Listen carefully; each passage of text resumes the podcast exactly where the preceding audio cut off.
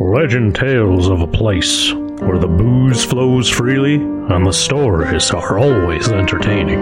If you are bold enough to seek out such a place, head 13 miles down the Tuscan Highway to a tiny blues joint known as the Townsmith Tavern. Once there, enjoy the ride. Ladies and gentlemen, you are listening to a UA production of Beer, Blues, and Bowl. Excuse me, excuse me, you can't say that. You're gonna lose your family friendly rating. You're gonna corrupt the kids. BS! A podcast that invites you to grab a cool beverage, pull up a seat, and enjoy time with friends. And here are your hosts, Howard Blues and the Mark Kidder.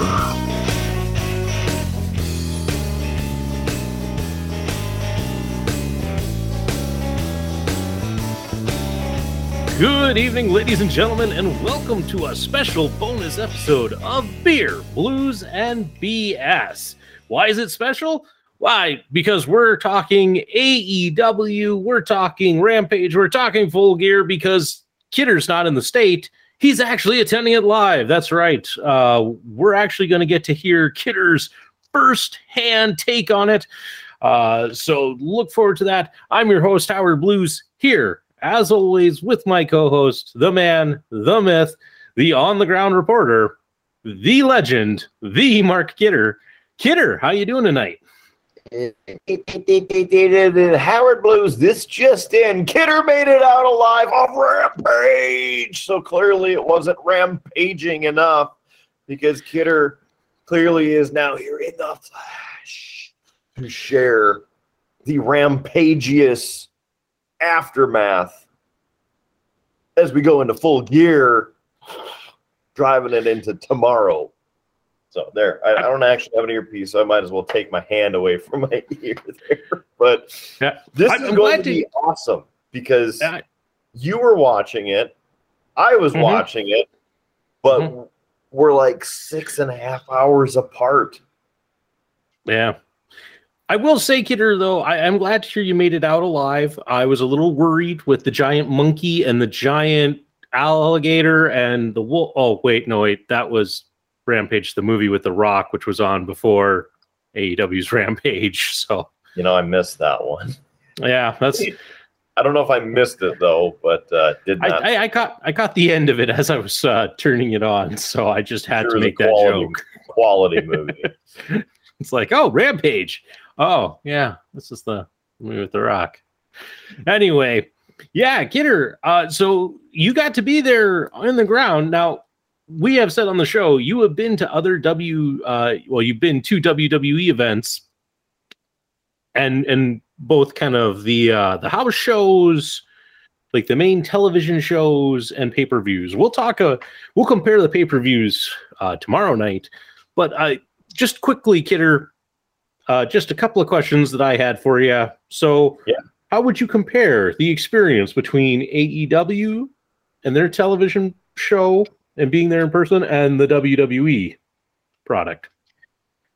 So it, I, I have, feel that I have kind of an interesting perspective because uh, some of the live shows that I've been to, whether they were the pay per view quality like WrestleMania eight years ago, to some of the house shows going back to around eight years ago. Uh, Justin Roberts, the ring announcer, was working with WWE at the time, and then he was fired. And then, of course, they started up AEW in 2019, and now he works for them. So there's a little bit of that uh, deja vu of like I've seen this before, and of course he's Justin Roberts, you know, and uh, hi- his announcing style not quite what I want. You know, I, I really want the Tony Chimel effect. You know what I mean? Even if we go back even a little farther, and we have the Fink Howard Finkel that's announcing.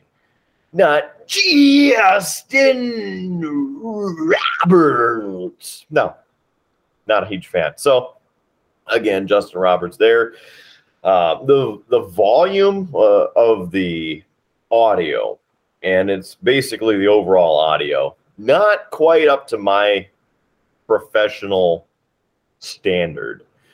Um, sometimes it's quiet, sometimes it's loud. Justin Roberts has the mic and he's saying, so and so is in the ring now because, well, there's a commercial. Sometimes they'll bring on the, you know, jobber for the next match. Oh, so and so's here and introducing, you know, here's here's referee so and so. But especially with, I mean, me being in a crowd that wasn't terribly loud and I can't understand it if you were in the crowd, you'd be like, huh?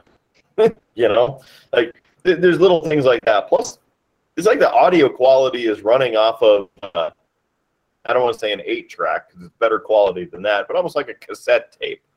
You know, we're not in the CD quality yet. We're running like uh, 96 to 128k on on the uh, speaker system, or maybe they're just not that good of speakers. I don't know, but the the sound quality is not up, in my opinion, as the you know production quality of WWE. And of course, we've discussed it before. They're not uh, you know uh, as developed as WWE. They haven't been around forever. A bunch of equipment sitting around, and uh, I get it. Um, same thing with maybe just the music itself. You know, they're using some of the production tracks. The wrestlers have. Uh, some of them have some very unmemorable entrance music. So, you know, maybe it's the tracks themselves. Uh, I don't know. But uh, there's that. Um, the overall flow of being at a televised wrestling event, very similar. Uh, I was pointing out things throughout the show between when they went to commercial and when they're getting ready to come back to the you know live event or uh, you couldn't really tell because they uh, AEW does a lot of picture in picture so you get mm-hmm. to see the entire match which I will give them mad props for so then if you are really invested in a match you can at least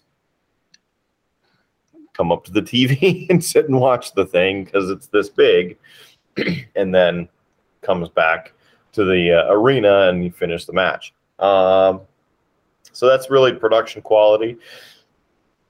AEW is a similar thing to WWE. The frickin' lights, the accent lighting,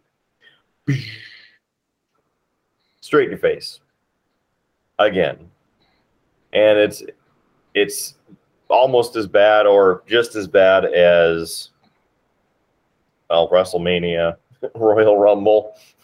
Hmm. Uh, when we were at Royal Rumble, there were actually chants of turn off that light, turn off that light for a good five minutes, and it happened to turn off for whatever reason, and everybody cheered in the section because they could see. And then, of course, it came on later, and everybody booed. Same thing happened tonight. We're all like, they, they you know, dimmed some of the lights, and we're like, ah, we can see, and all of a sudden, the lights just back in your face. So that's kind of uh, one of the uh, issues. My allergies are apparently just wanting to go nuts because my nose is just like. um. So my train of thought just derailed a little bit, but uh, overall, uh, in the photos and videos that I was able to procure during the event this evening, you'll probably see some of the colored lens flares shooting in from above because you're sitting there trying to squint and watch it. Uh, so that's really my overall take on the production value. Same thing with some of the videos. They're playing the videos out, and the audio again wasn't quite leveled correctly. So some of them they didn't start the audio in the arena right away, which was kind of trippy because all of a sudden somebody's on the screen and and then the audio actually kicks in with them talking. So I don't, you know, they had to mix it correctly or whatever the case was, but just a couple things. So it wasn't quite even as loud on there where you could easily hear it. You know, everybody had to like stop and actually look and think and listen so then you understood what was happening. Um, other than that, Uh, AEW Dark took place before it. They kicked off the show at seven, and of course, uh, Rampage started at nine. So there's a full two hours, and by full I mean full two hours of matches before it. Uh, I think they did a great job of getting everything rolling right at seven o'clock. On top of that, they did match countdowns. so and so's in the ring. Here's referee so and so, and we're ready to go. And all of a sudden, music starts playing, and here comes the next person. Uh, you, they, you know, announced Taz on commentary and Excalibur for AEW Dark. Uh, Mark Henry showed up for part of it as well, doing commentary for that. And on top of that, uh, for the show, uh, Rampage, Excalibur and Taz were there for that. Le Champion, Chris Jericho, doing commentary this evening. So we had sing along time with Jericho right before the uh, show.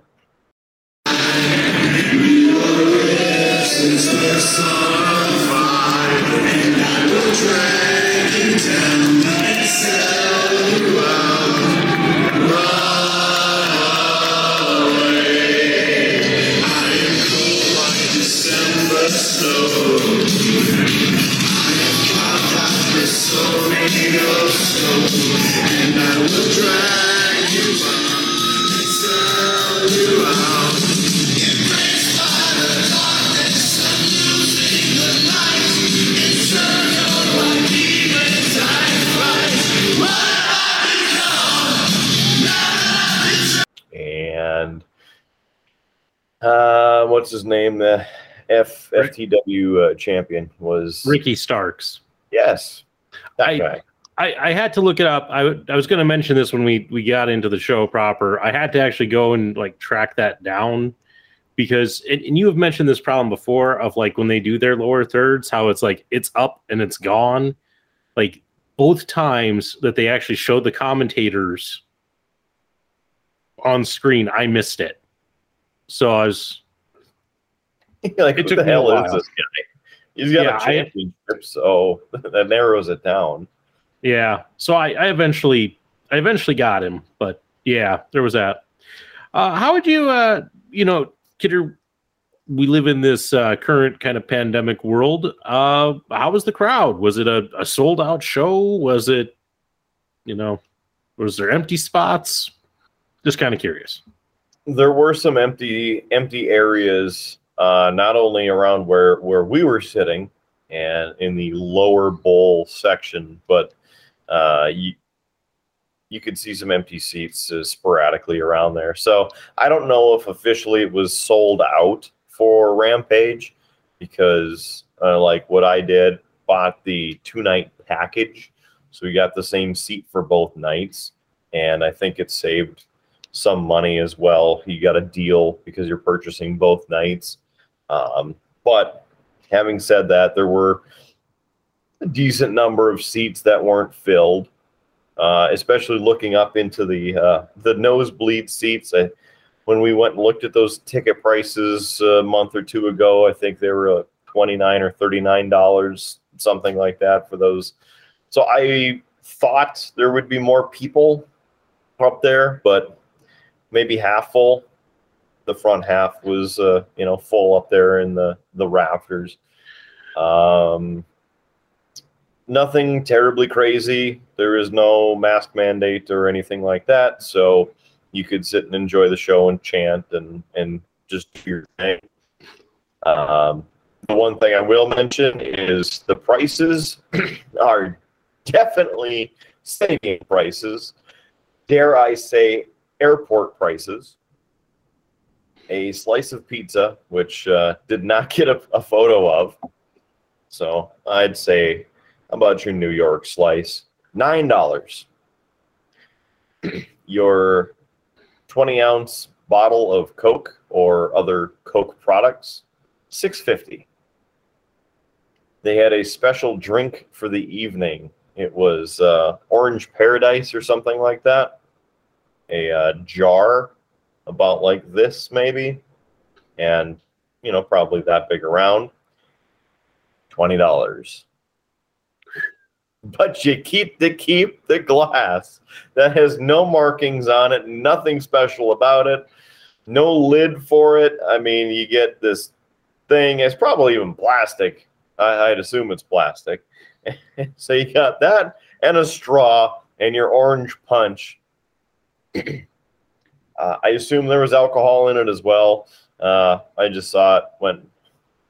That's twenty freaking dollars. I will pass. Uh, there was yogurt, a yogurt stand, uh, pretzel stand. Um, apparently, there were hot dogs as well at uh, one of the other merch or uh, concession stands, and then you could get your box of popcorn. And I'm assuming that was probably twelve dollars or some stupid thing like that. Because why not rake people over the coals to have some kind of uh, snack at your venue? Uh, everything is also electronic only, so there's no cash taken anywhere in the venue. So you have to have some form of plastic payment or uh, using your, you know, NFC um, to like, you know, Google Pay or PayPal or something along those lines to pay with your phone. And I was disappointed. I shared it with you. I came across the Tiki Bar most important bar in the place, and it was closed. Closed. No. Like, man, it's depressing. So I kept walking.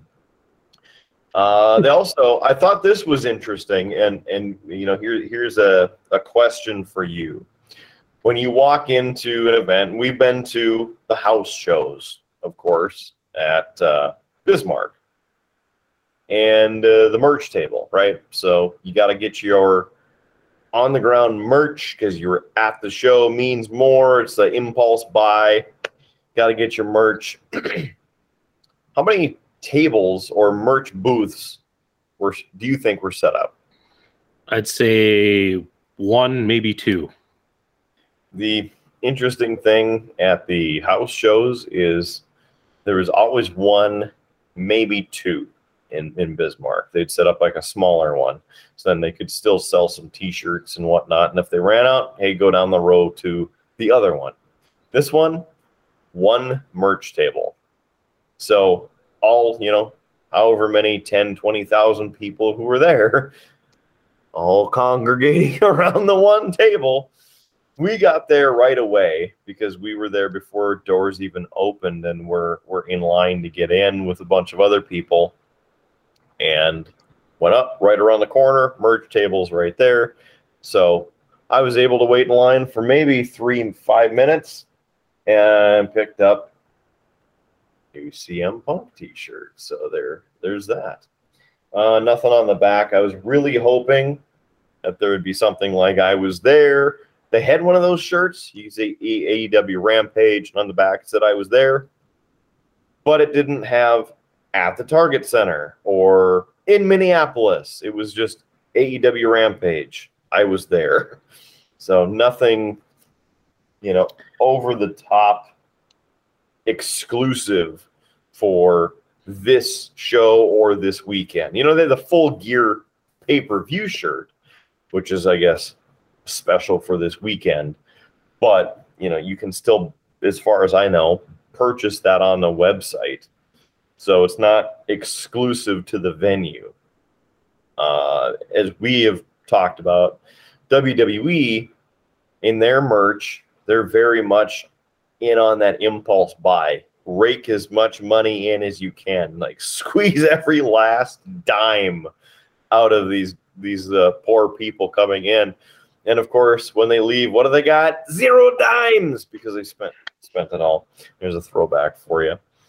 Uh, so I expected that there would be some kind of specific show uh, branded apparel or merchandise or something, right? No, no, nothing crazy.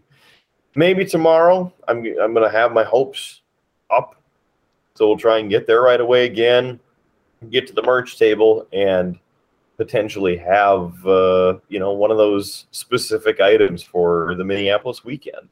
Um, I have the the Royal Rumble one where where we were at in Phoenix. I was there. Royal Rumble 2019, I think it was. No, was that 2020? Um, I think couldn't tell you. 2019. Anyway, um, so I'll keep an eye out. I will have the full report on that tomorrow night. So before get off track, just being depressed about the thirty-five dollar t-shirts or sixty dollar hoodies if you wanted a hoodie. They also had uh, action figures, limited selection that were signed. Hmm. One hundred dollars. Yeah. If the CM Punk one, I would have bought it. No CM Punk ones. It's going to take a while, I think, before uh, the CM Punk one comes, um, just because he is still so new, and it takes a while. And not to not to dive too much into current events, but the current shipping, you know, situation uh, these days, it might it might be a while, kidder, uh, before you see that.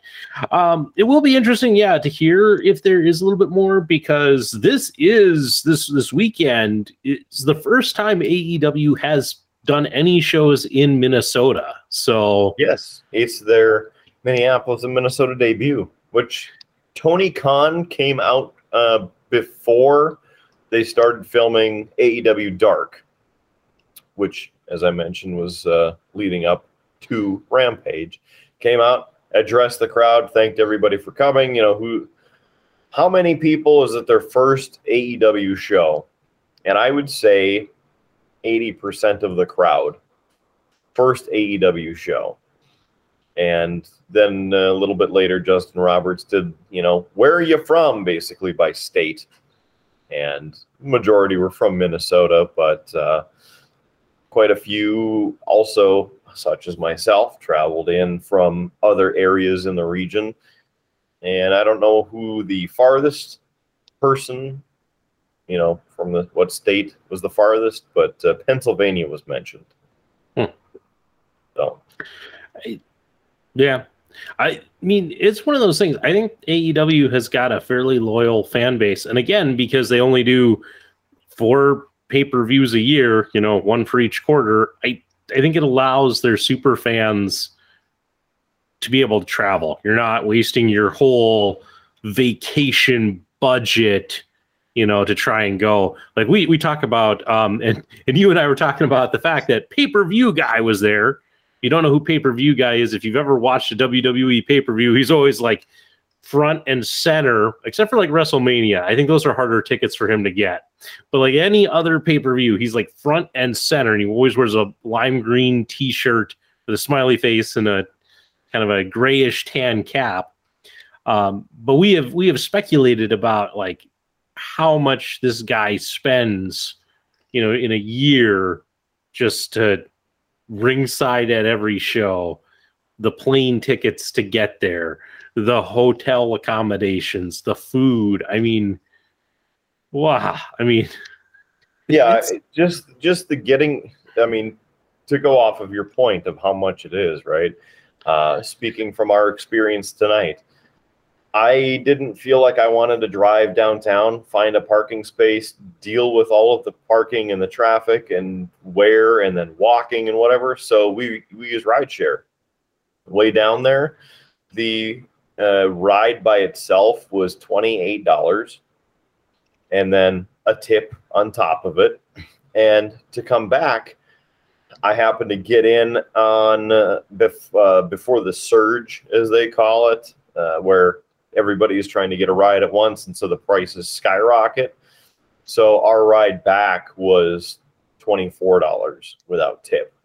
So just to and from, I mean, I feel that it's worth it, but sixty bucks, you know, with tip, Mhm. right? Just on the transportation. I don't know how much parking is down there. Uh, it's been, I don't know, 12, 13 years since uh, I've been with somebody who we've had to park in that area to go to the Target Center. So, in, in fact, I think the last time I was at the Target Center was when Hutch and I went to Metallica during the Death Magnetic tour. Uh, and, and I don't remember how much parking was uh, down there. It might have even Yeah. been free if I was lucky enough. But either way, the hassle, blah, blah, blah, back and forth. Um, it was easy. We got dropped off basically right out front and picked up basically right out front, the you know, front doors of the Target Center. And it was it was worth it. We were we were able to wait a little bit, get back here and start this. So that's my plan for tomorrow when we go down there and do that thing again because it is less of a hassle than driving through traffic, finding a parking lot or ramp, parking your car in a decent space somewhere if you can find one, and then walking through the maze of stairs up and down and through the skyway and whatever. But um, as I think of it too, because uh, WWE will sometimes do a pre-show match or like a an extra dark match uh, in that hour as they open the doors, and there were no matches leading up to when they started the show at seven. It was a straight hour. The doors are open. Come in, get your food, whatever you need, sit down, and the show starts at seven. So I'll give them that. Yeah. Well, I think WWE does their dark matches more to test out talent. Um, you know, and, and see if you can get a reaction. You know, um, I think that when you look at the AEW roster, uh, I think that they've been fairly selective of who they they have brought in, and I just I, I think that they don't need to necessarily do that. You know, I think that they're willing to to let people kind of just be on it and try and maybe they'll succeed, maybe they'll fail. But they're kind of willing to let people do a lot of things that they want to do and try a lot of things and to change and adjust and all of that. So yeah. There were a lot of I- local talent brought in. Uh, some of them making their debut, maybe four of them, but others having been used before. Um, and not just the you know two that we'll talk about later. Uh, this was in in AEW Dark. I think there were there, there were probably four of them who were local Minneapolis St. Paul talent uh, on the show which that show comes out on Tuesday uh, on their YouTube page, so you'll be able to watch that at that point. Yeah, Yeah, well let's let's dive into the to the show and and such. Uh, I don't know that we'll spend too much so uh, spend too much time on Dark. Um, mostly because I didn't see it. I have no notes on it.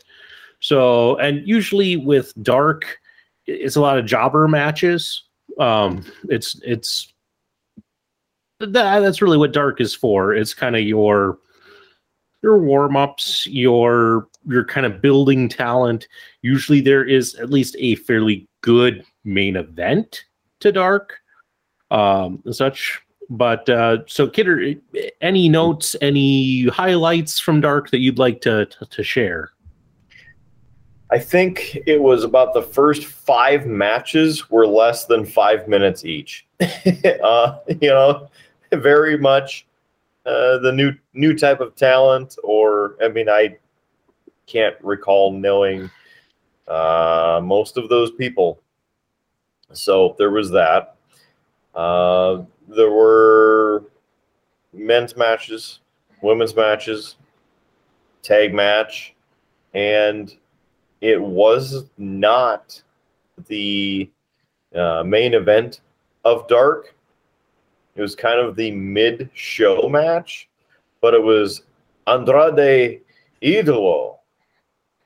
And I don't remember the other guy, but the, there there were again leading up right at the beginning to that point, a bunch of basically the no-namers, the jobbers, doing very short matches, and then it was the Andrade match where he won, and then after that, it kind of got into the longer form matches where they were 15 minute matches or so and more of the people from the various stables that you see on the main show that you don't always get to see uh, wrestle. If I remember right, the main event for Dark was uh, one of the members of the Dark Order and somebody. Oh, uh, there there was a, a, a, tag match with Shawn Spears and one of the other guys from their faction and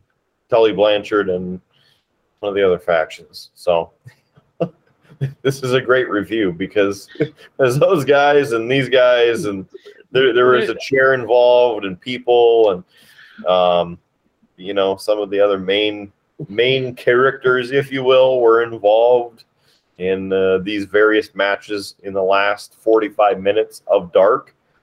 I suppose to give them more of a potential ratings hit on YouTube, more likes and, and views. But yeah, well, and I think that they um, they part of it is is that they'll kind of cut it up a little bit.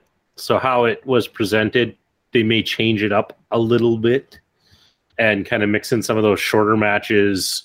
You know, change the order, figure out what they feel is the better pace for it. Um, such, uh, Kidder, if I'm not mistaken, you've never watched Dark, correct, like, on YouTube. So, what did you th- what what did you think of kind of that quick fire kind of style that Dark is? Um, it was. I'll say that it was. It was nice in the the fact that you get to see a bunch of talent. Uh, you know the the people that uh, we got to see tonight were a bunch of the up and coming talent and potentially you know next year's or the year after stars. So i give them props for doing that. Uh, that's one of the things that i missed about uh, wwe how they used to present it with either heat or velocity leading up to the pay-per-view because it was those quick matches. These are the talent that are coming up. This is the tag team or the superstar that you want to try and focus on because two years down the road, they're going to be on the pay per view. And then, of course, they, you know, screwed that whole system up. And then we have a pre show and a kickoff show, and then a kickoff to the pre show, and whatever the case is. And then they're putting matches on that show. And well, I like the analysis of it. I like having a mini show with the unrecognizable people for the most part leading into the main show because now you're introducing those people to uh, the masses, right? Because we would tune in for the pay per view and oh, we're early, so let's watch Velocity or Heat. And I mean, I really like the graphics for both of those shows especially heat with the flame and, and everything was on fire and whatnot. So I enjoyed that. Uh, but uh, to the point, I enjoyed the uh, the dark presentation, and uh, to what you mentioned, they can cut those matches up with how they're segmented and the breaks, short breaks between them, where as far as we could tell sitting in the audience, you're not going to know watching it because we can't hear what the commentators are saying and the pieces that they're doing or how they fit into each other or weave into each other. So they could put some of those last matches that we saw at the beginning of the show and uh, it might flow better. We just won't know until it goes live. Yeah, it'll it'll be interesting. Yeah, I was just kind of curious. I I know I have watched several episodes of um, Dark before, and yeah, it's a very fast paced show. And usually they will make like if you ever see the title for it, they'll be usually be you know something like X number of you know matches, you know, or they'll list out like here are the big headliners and such. So you'll you'll get some of that, but yeah, it'll be interesting to see when that one comes out. Uh, kind of to to check back on it. Well, let's dive into Rampage, and uh, the uh, the show started off with a match between Jungle Boy and Bobby Fish. Um, just to And give Bobby kind Fish of came up before the show started. yeah. Yeah, they they made it that point on commentary. They're like, "We're hopping right into the action here on Rampage." So they were like, they cut into it like, "Hey, we're going. We're, uh, you know, it's we've already started. Welcome to the show," which I kind of like, and I say that I I like that because one thing that like I had to try and get over, Kidder, as I was watching this uh, from home, was the fact that this show was only an hour Mhm. you know Yep. uh, for me I, I know you'd already been there for two hours it was only an hour for me so The fastest hour of wrestling and television. yeah, you know and so it was one of those things where i'm just like oh my gosh we're we're we're done already you know i wasn't used to the you know the like hey where's where's our a minute, 15 there's no more. Oh, Where, where's our all right. 15 minute opening promo that we have to, you know, put up with? Uh, it was kind of nice. That, yeah, they jumped right into the action uh, with it. Uh, I thought it was a pretty good match um, between the two. Uh, Jungle Boy ends up submitting Bobby uh, Fish, uh, and then we Which get was a, Adam. a sweet looking finisher. Yeah. Uh, and then we get Adam Cole basically running out to attack Jungle Boy, Christian Cage and the Luchasaurus running out for the save. The Young Bucks uh, follow, uh, and they leave Bobby Fish and kind of just abandon him. So it'll be interesting to see how that plays in the whole storyline of Adam Cole and his relationship with Bobby Fish, which goes back to WWE, where in NXT they were part of a faction called the Undisputed Era. Um, so it'll be interesting to see because they've been kind of playing that. Hey, these guys know each other. You know, they're they're friends. How are they going to interact here in um, AEW now that Adam Cole is back with the Elite? So, kind of playing on that uh, story. Uh, what did you think of the match, Kidder? I thought it was good. There were some crazy spots. Uh, and of course, watching at home, the television, uh, you know, feed, the camera angles can make things look worse or not as worse. make them look better than what they're supposed to. Um, there were some really crazy spots in this match. Uh, a, a few times, like, oh, he landed very weird on his neck. You know, like that guy's gonna have a stiff, stiff neck tomorrow or stiff back, whatever the case is. I mean, there were some really, really cool spots in there. Uh, apparently, the ring was a little slippery too. Were short botches that we. I mean, uh, I don't know if you caught those uh, from Jungle specific yes, things off the ropes there were a couple botches. Uh, we could see them clearly, you know, in, in the audience. So I don't know how that translated to television, but he did a phenomenal job to try and cover them as best as he could between some tumbling and off the ropes a little bit differently and dropping down, you know, and then trying to finish it a little bit differently. So, uh, overall, I thought the match was awesome. It was a great way to start the show. Lots of energy. The crowd seemed to be in it. There were almost equal chants for Jungle Boy and Bobby Fish. So it was funny when one chant gets going, and you Bobby Fish sucks, Bobby Fish sucks, stuff like that. Uh, and then you got Jungle Boy sucks. it's just back and forth, you know. Or Bobby Fish, and then you have the the claps, and it, so th- there was great uh, crowd interaction and and energy with it too. And then uh, getting to see Christian and the rest of them run out at at the end. Um, I've been a huge Christian fan for good 15 years now, I suppose. And you get to see him and almost the concerto there.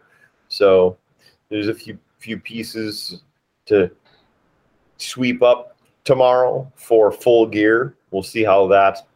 Uh, it's a six six man uh, uh, falls count anywhere match, if I remember correctly.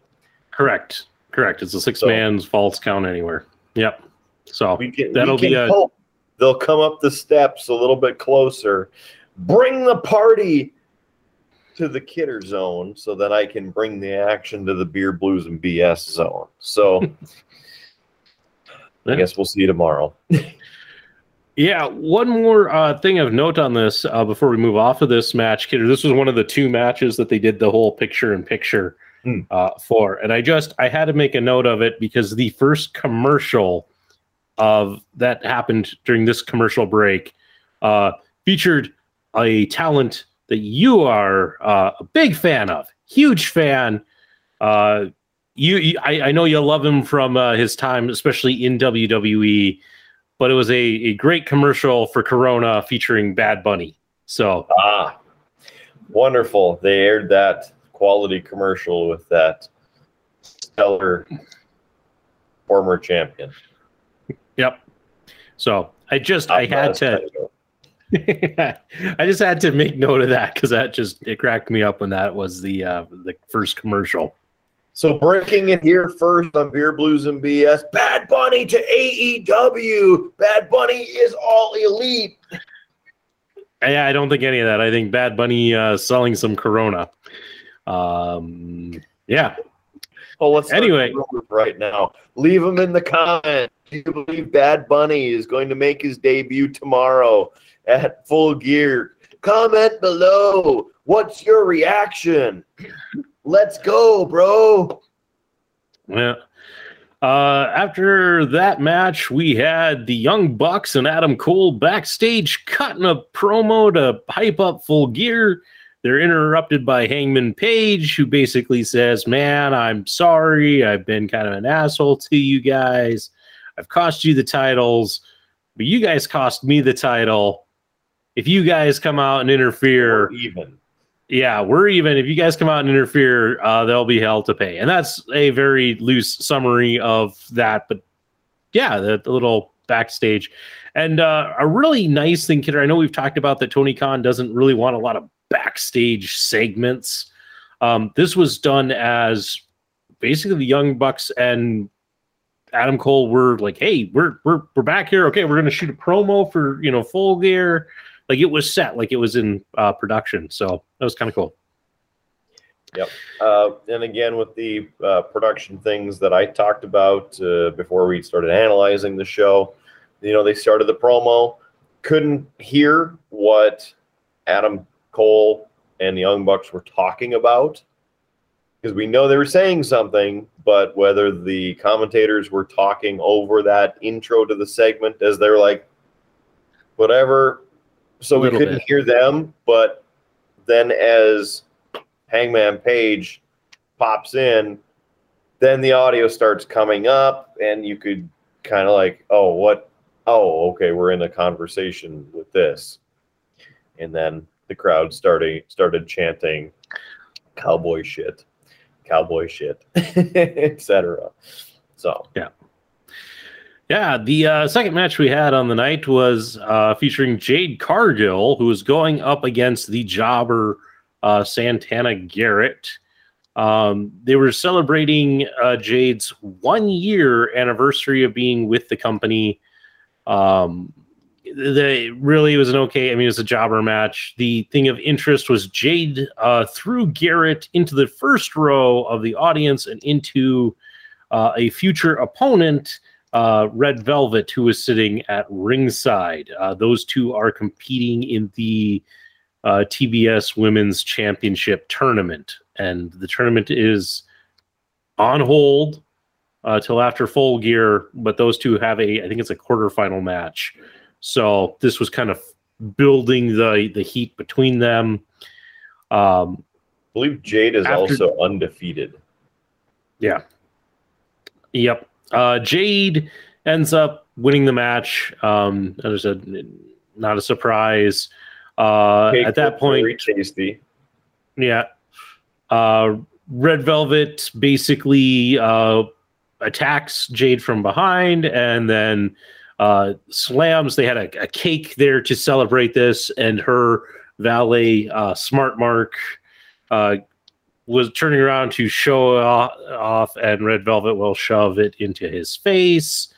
Uh, and Kidder, yep. And then on uh, on commentary, Kidder, or you missed this, but you had a, a very interesting exchange between Chris Jericho and Ricky Starks as they argued about which one of them said uh, "cake face" first uh, after this happened. Hmm. So it was interesting. Chris Jericho pull out the "you stupid idiot"? Uh, not that I caught. Dang it! Well, there's a missed opportunity right there.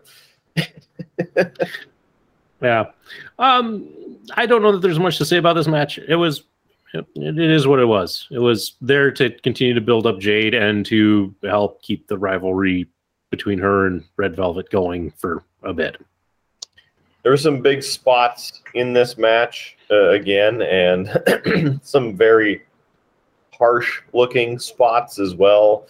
Uh, at one point, you see Santana's neck just off the off the mat. You're like, ooh, but uh, because I, I uh, back in the day, you know, with our NDWF, the North Dakota Wrestling Federation, I uh, thankfully survived and I'm still the longest reigning champion in in all of sports entertainment. Thank you very much, the LEW Disputed Champion. Well, nearly broke my neck on two separate occasions, so I know exactly how it feels to have your neck go at a 90 degree angle and things. And ugh.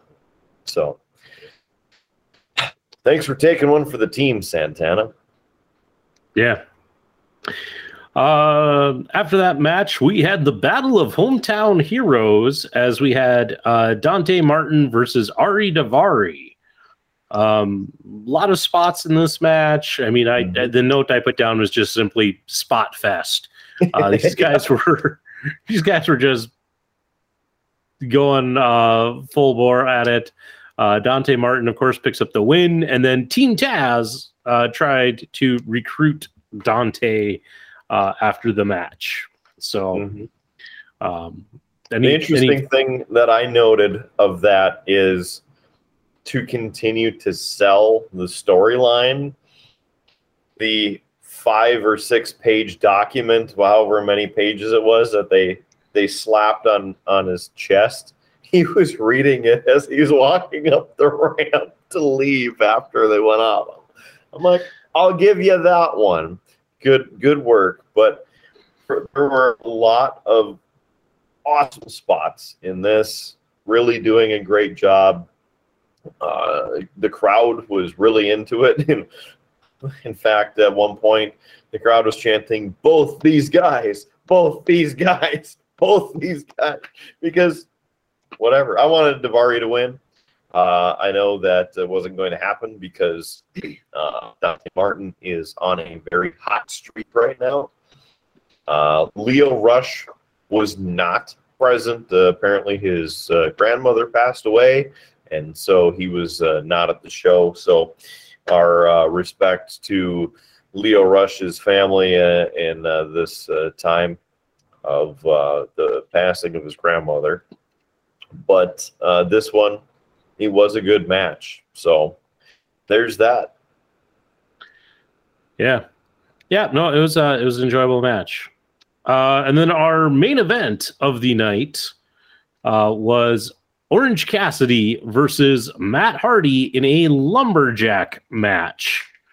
A uh, couple of maybe key things, Kidder, that I don't know if you picked up without the commentary. Um, but at the very beginning of the match, um, Matt Hardy offered $23,000 to the man who knocks out Cassidy. Mm. Um, we did not so, get that in the uh, the audience. Right, which I could then understand why it was weird when all the lumberjacks started attacking each other right at the beginning of the match. So I'm like, I'm going to just make note of this. Right. Yeah, yeah, we couldn't we couldn't tell that, but uh, we could we could tell that everybody basically ganged up on uh, the team that came out with Orange Cassidy. Uh, everybody versus his team. So it is what it is. Yep. Uh, and then the match uh, ended uh, with the Blade getting in there and knocking out Orange Cassidy with a set of brass knuckles. Uh, and then it was followed Which by I could see from from our seats. I, I was somewhat impressed with with the size of those brass knuckles. So kind of disappointed though. The promo leading up to it, I was laughing. Uh, you know, with Mark Henry doing the like cheesy back and forth interview, and how Matt Hardy's like, "I'm gonna kill you," and, and Orange Cassidy's just like, "Whatever." no, like this is gonna continue forever, and he's like, "No, it's not. this is the last one." I, I I enjoy that, you know. So Yeah. Yeah. So no, I I thought this was um I I enjoyed the match. I I will say, and it's it's a little tough. Um, you and I have talked about Orange Cassidy, and there's that kind of appeal for some of his slacker wrestling, and there wasn't a lot of that on display in this match. He kind of, I mean, this was Mhm. full bore, but these guys are like peak feud, so I get it. Yeah. You, you can't really continue to do that gimmick. It kind of works whenever he gets a new opponent. Um, so the reverse shit kicks. yeah, Hardy was, you know, showing off a little bit with that. Uh, there were a lot of chants of Hardy, you suck. Um, Hardy, you're old. Uh, you should retire, Hardy. Um, things along uh, that line, I guess. Um, I don't get his character really in AEW because it's well, he's the leader of the the foundation basically, and he has a lot of money, and so he's Mhm. paying a lot for giving him money. But then he's still doing the delete, delete things, wonderful, and he's doing the, the crazy things that he was doing prior to coming back to WWE. And I'm like, so what are you doing? Make make up your mind and your gimmick. I, I don't know. I, I, I think he's got kind of a weird twist in his broken Matt Hardy gimmick, and then kind of with like a not so great delivery on like the Million Dollar Man, and I think that's kind of what they're they're going for, which I can kind of understand. Like you could kind of play that this idea that I'm Matt Hardy, I'm this grizzled ring veteran. I have been there. I've been in all these big matches. I have made big money, and now I'm using this money to kind of prolong and further my career. I I can get that. Like that's an interesting kind of character. I just don't think it pairs well with broken Matt Hardy, um, who's kind of a yeah. eccentric. So Yeah. Overall, uh, uh, I thought it was a really good episode. Uh, very, very cool to you know be there, get to see it, how it differs from the WWE production. Should also note that at the end, you know, there was that little bit of a brawl um, again, and then everybody, as it went off the air, bodies strewn about. Uh, the Hardy Foundation exited, and everybody kind of picked themselves up. And Orange Cassidy ends up picking up the uh, microphone and uh, talks about how they normally will all do the hug thing at the end, and he he didn't feel much like getting a hug because he didn't he couldn't stand. So there was this little girl in the front row that was dressed up like him. And uh, he points her out and so I need somebody else to to get a hug for me because I, I just can't stand. Do you do you want a hug? And the dad's like, Yeah, go. you know, the little girl. So the security guy picks her up, and then holds her hand, walks her over to the side and up the steps, and and then into the ring. And you know, she's wearing the uh, the glasses and the hair is slicked and the uh, Canadian tuxedo, basically. Comes in the ring and uh, he's like, "Hey, little OC." Hi. All right, little OC. What's your name? Little OC. awesome. You know, this little girl's got to be like four. Like, oh, what's your name? You know, Lily. Okay. Hey, everybody, Lily. Little OC here. Lily, uh, she's going to get a hug. You ready? Yeah, okay. So, the, and there's like six of them, eight of them in the ring. They do the with, with the hug and they bring it in. And right as they're kind of closing in, Orange was like slumped a little bit and on his on his knee. She ran over to him and just gives him this huge hug. So it was very wholesome.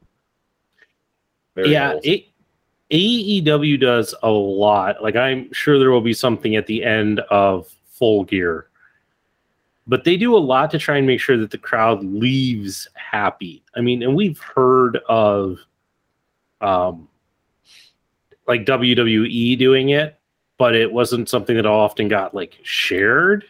You know, uh, Mm. they're pretty good about putting it out. It usually shows up on one of their web series, like Being the Elite and and such. Um, but there's a great one from their first year of uh, another kid dressed like Orange Cassidy that they brought into the ring, and Cody laid down and let him pin him. Much to MG MJF's like, no, Cody, don't do this. Don't do. uh, it's a great clip if you can find it, um, but it's a good one. after they wrapped that up, uh, Tony Khan came out again, addressed the crowd. You know, hey, sorry about that ending. You know, but we want you to leave happy. And tomorrow night is going to be uh, quite a show. And who's coming out tomorrow night? And of course, everybody, you know, cheers and whatever. so, uh, they uh, and, and I have somebody else who I want him to come out and he has he has some words to say, and I want I want to give him a moment too. And then, uh, uh, of course, the music plays. Dante Martin comes back out and addresses the crowd. Thanks for coming out. You know, hometown and glad to be home, et cetera, et cetera, et cetera. And thanks for coming. Have a good night. We'll see you tomorrow. And then uh, they played the uh, a couple of interesting songs of like "Get the hell out of here." Um, like the Looney Tunes, uh, that's all, folks. Wrap up music and closing time, and there was another song that they they started it out with, but uh, just some interesting music of, yeah, get the hell out of here. It was a, it wasn't uh, wasn't terrible. So, like I said, overall, I thought it was a good show. Uh, it helped get me pumped up for tomorrow's show, which I I give that. Uh, the only, you know, piece that kind of peeved me for a little bit is there were a couple dudes, two, three rows in front of us who were standing and they were just standing. And of course, it's directly in my view of the ring.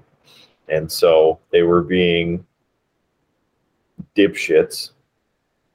So the match is, you know, we started dark and they're still standing and i'm doing one of these to try and see some of it.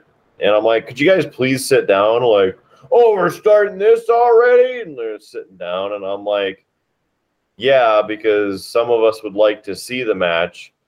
Oh some of us would like to stand so maybe some other people should stand too. And i'm like "Oh, you want you want to go there? So of course you know, I continued it by saying, "Yeah, I paid for the whole seat. I'd like to use it." Whatever. You want to be a dick and drink your douchey fucking Bud Light seltzers? Get out of here. Go home. People. Yeah, I I don't know. It if you wanted to stand, go go way up to the top. I yeah. Yeah, and, and it's not like we're that far from either down below where you can go stand, or up at the top by the vomitory where there's actually a standing ledge. Yeah, you want to make it a social event and drink and stand, go up there. We were walking and standing and barely sitting at all today because we went to Mall of America to see what's new over there and check everything out, see what kind of goodies we could find. And I think we sat for maybe a total of 25 minutes and it was when we were eating lunch. so, you know, I'm I'm up uh, uh reset now, but I was closing in on I think 13,000 steps for the day, which for me in the past while has been a lot.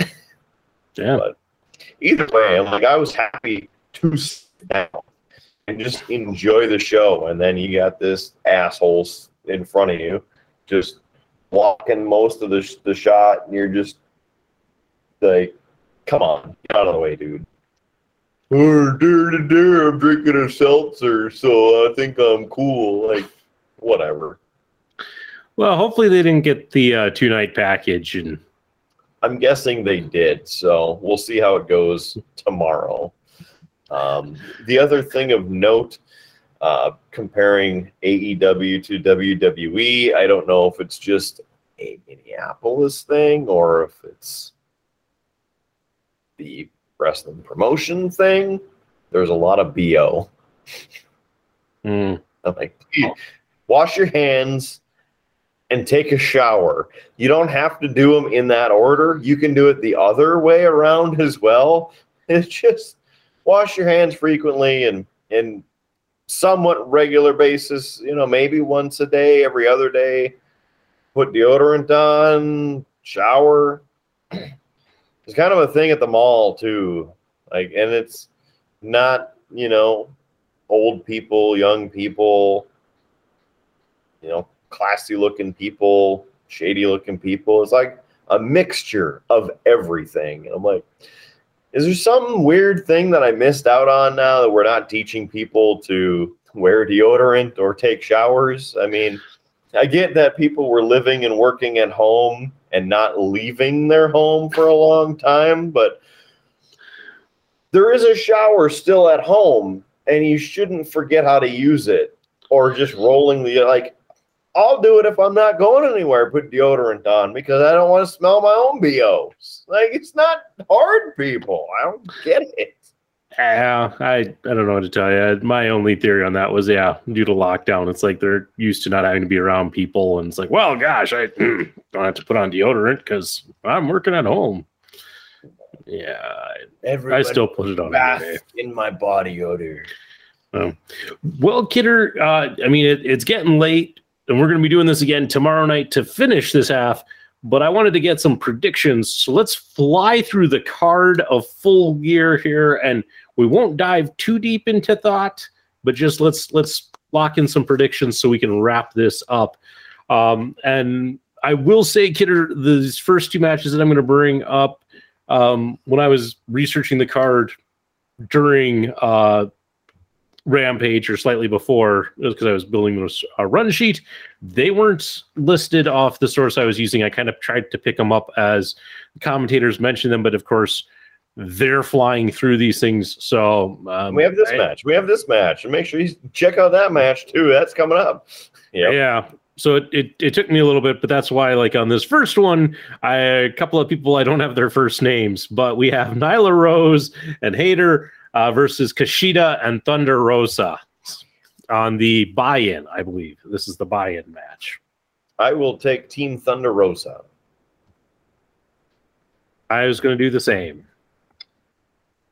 And, and just for the audience, I don't know. I haven't really followed AEW all that much, so yeah. Give it a Howard- shot. Howard is blindly guessing.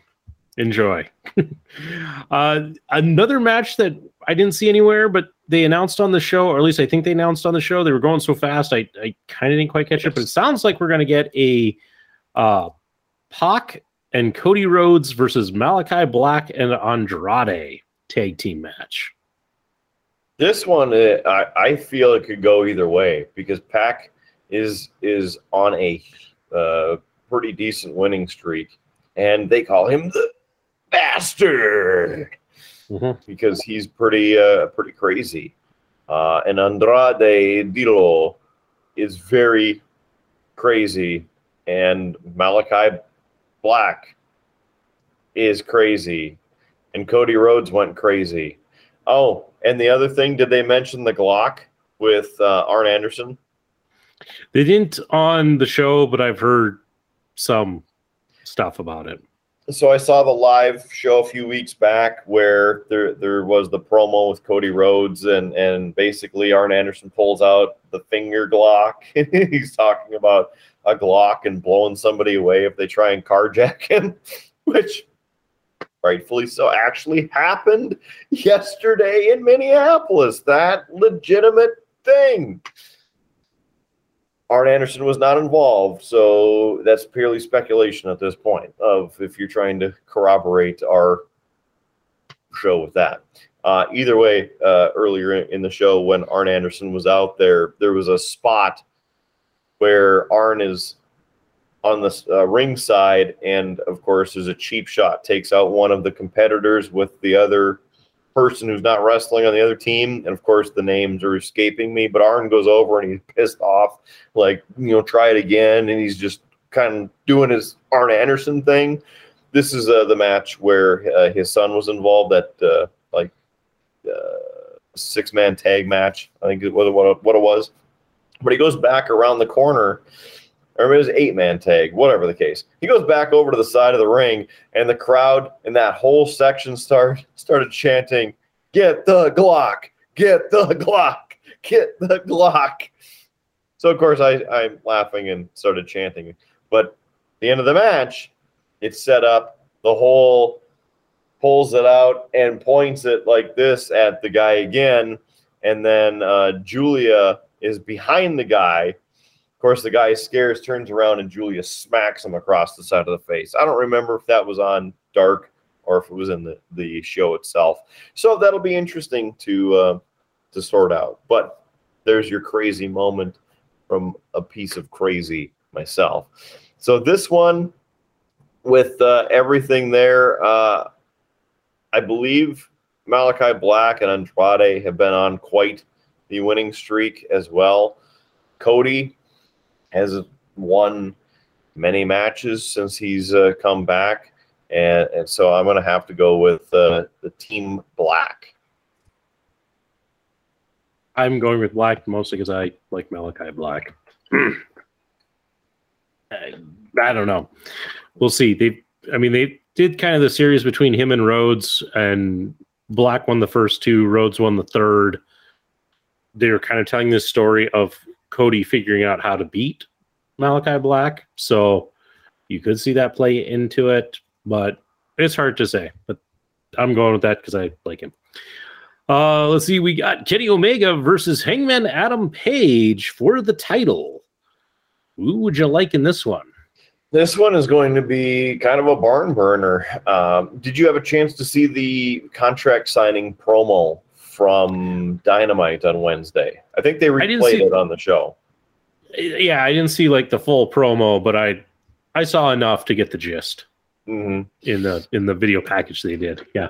O- Omega signing the contract with Hangman's blood. I was like, Mhm. yeah, I don't know if that's his blood because it kind of looks not like blood, but I like what you're doing there because the yeah, I'll sign it in your blood. Um, this one, I I want to see the title come off Kenny Omega. I he doesn't really do anything for me. He's got some good spots and whatnot, but doesn't do anything for me as a champion. So, Hangman Page, go for it. I don't think that it's his time, but I will go out on a uh, limb and, and choose Hangman Page.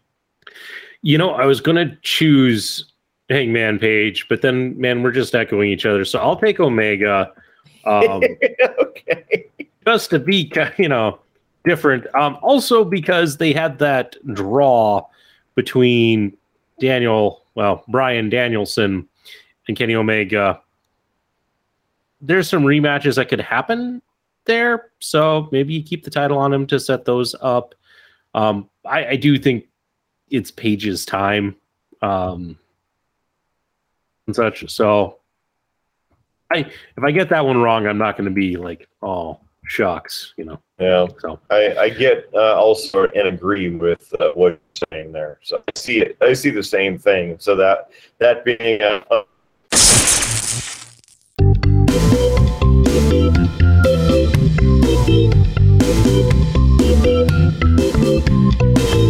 is that better? that's better. I said I'm going to close it and and then reopen it. So I just left the meeting and came back. All right. Uh, for the women's title, we got Dr. Britt Baker defending her title versus Tay Conti. So the with the match with Ty Conti and Dr. Britt Baker DMD, the video package for this was uh, pretty good. You know, I, like their short packages that lead up to uh, the little pieces here that uh, promo different uh, things coming up um, and, and kind of give a, a context to it. Uh, I was originally going with Ty Conti because of uh, how she's been built up, but I think the DMD is going to R E T A I N. So we'll we'll roll with that. Yep, and I'm going to go with Ty Conti. So no real reason. Yeah. No reason. No, no, no reason. Uh, let's see. Then we got the finale of the uh, World Tournament. Uh, we have Bryan Danielson versus Miro. This one I think is- uh, could go either way. Again, because Bryan Danielson being very new, but uh, being granted an AEW championship uh, match if he wins, or Miro, who's almost as new, but not quite, uh, and, and has been a champion already. Uh, I will end up. I'll go with Bryan. Bryan Danielson in this one. Because then that might open up the route with uh, the championship match, like you were saying. You know, it would be a, a, a quick walk back right into that feud. Yeah, it's hard to say because um, Miro is basically filling in for Jon Moxley, who entered a rehab program. So I don't know, like, because they've been building on this for a while. Um, so it's it's one of those things where it's like, I don't know where he fits in on the plan on this. Um, you know me, I'm a big Daniel. Well, in this case, a Bryan Danielson. And um, it's gonna, it's gonna take me a while to get that flipped right in my brain. Um, but I'm gonna pick him just because I can. So All right. uh, in this next match, uh, it is CM Punk versus Eddie Kingston, and uh, we all know that Kidder is going to go for Eddie Kingston. I don't know why he's going to. I mean, clearly CM Punk is going to win this, but you know, Kidder is kind of that, you know, Dark horse, guy man. that he is. So uh, I'll horse. I'll just put him down as uh, as Eddie Kingston, and we can move on to the next match, right? Yeah. Yeah. The king. Who the hell is King Stone? Who the hell is that? Listen, listen, What? Kidder, it's late. I've been drinking. I need to go to bed. So, What have you been drinking? What's what's on tap? uh, I, I, I'm just drinking these lemon haze IPAs. Uh, Line Google ones. They're, they're, yeah. You know, it's been a bad day when you're choosing to drink IPAs. Unlike you, I enjoy a good IPA every now and then. So, yeah. Fine. I could. Speaking of that, the dude sitting next to me, I could smell his IPAs coming off of the cans that he was holding, and I'm like, uh, but whatever. Let's go, punk. Let's get it done. Yeah. The match that should surprise nobody that that's where we went. Uh, in the Minneapolis street fight, we have the inner circle, uh, which is going to be made up of Chris Jericho, Jake Hager, Sammy Guevara, Santana and Ortiz versus uh, Men of the Year, Ethan Page and Scorpio Sky, an American top team, uh, Junior Dos Santos, and Dan Lambert, and I'm listen, I can't hardly type. What? Those guys. And well, the one guy whose name I'm not feeling confident enough to uh, pronounce uh, was it An- Andrei Arlovski. Yeah, there we go. That one. Eh. I, I assume that it's, it's them. On a on a quick side note, since uh, Jake Swagger, or uh, sorry, Jack Hager. Swagger, Jake Hager, that guy is in this match. I saw somebody wearing a "We the People" shirt this evening, so I'm glad that those are still in in rotation out there. Uh, I will go with the inner circle. Uh, not only because Jericho is in there, but also the inner circle happens to be the band who created the Cops theme song, or at least the Cops song that was then used for the show Cops. So the inner circle will win. This has got to be the weirdest reason ever for a team to be picked. it's in the show. prediction. Come on. We've done Yeah, I also- weird shit to that. I also went with the inner circle just because I they've they had a rough streak. So um be nice to see them pick up the win.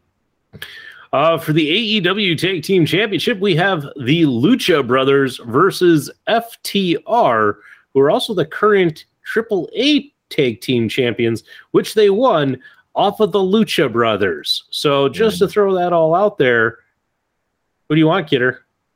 I think the Lucha Brothers are going to get screwed in this one, and uh, uh, just to give FTR another pair of belts to wear. So I will go with formerly the Revival. Yeah, I like the Lucha Brothers a lot. Rey Fénix is amazing. Pentagon is also awesome, but I have been a fan of the revival for a long time. In this case, I will take FTR all day. So, And I will say, when the Lucha Brothers won these AEW Tag Team Championships from uh, the other team that had them before, that Young was Bucks. Yes, it was the Young Bucks. That's right. That match was insane. So this this one should be a barn burner. Um, Mhm. Hopefully, uh, it is is Dax Shepard, right? That's what he's going by these days. Uh, he had that this injury to his forearm. Uh, I really hope that he's able to, you know, it's healed and he's had therapy and stuff. But uh, on Wednesday for Dynamite, when he had a match, and man, he he, he looks like almost this this uh, freaking Stay Puft Marshmallow Man in some spots because it, it's all wrapped up and bandaged out to here, and then he's got the elbow pad around it, and then he's taped up all over the place, and then he's got a knee brace. I'm like, dude, take some time off and like heal something. So, but they're damn good. We got to see them wrestle uh, at the Royal Rumble uh, when they were in the WWE before they left. So, looking forward to this one tomorrow. Yep. Uh, let's see. In the next match, we have Darby Allin versus MJF, a battle of two of the four pillars of the next generation. Yes. This one, uh, I'm gonna go have to go with my boy Darby. Not only because he- I've seen his wrestling ability. I mean, MJF is pretty good, but I think MJF is just a pompous asshole. Um, and ran into Darby at the Mall of America earlier today. He's like this big dude. He's he's tiny, but going with Darby. You know, hey, good call. I like Darby Allin a lot. Um, they have just done though an excellent job of uh, promoting MJF as this as this heel. So I'm going with the pompous asshole. I think they're going to continue that um, and just really play it up. I I think that they are building him up to be a great kind of title contending heel. So I think Yeah. that they're going to try to continue that. Um, and Darby is one of those who can lose and not like move down the card, right? You know, it- Mhm. he's just that good that even when he loses, he looks amazing. So I can see that. And the coffin drop. I mean, that's Oh yeah. the the next one. Uh, I think you already know who I'm going to choose on this. If I could see him. Who, who are you going with on this one? Because of course, uh, this match, it's this uh, falls count anywhere match, and it's the six man, for lack of a better term, tag match. Christian Cage, Jurassic Express, whoa, whoa, whoa, whoa, and the SuperKliq. Yeah, I'm gonna go with the SuperKliq. Yeah, Yeah. I mean, I like Christian Cage a lot. I like Jungle Boy. I like the Luchasaurus. Um, but I think it's gonna go Young Bucks and Adam Cole. So how will it all turn out? Tune in in moments because we're going to continue that right after this.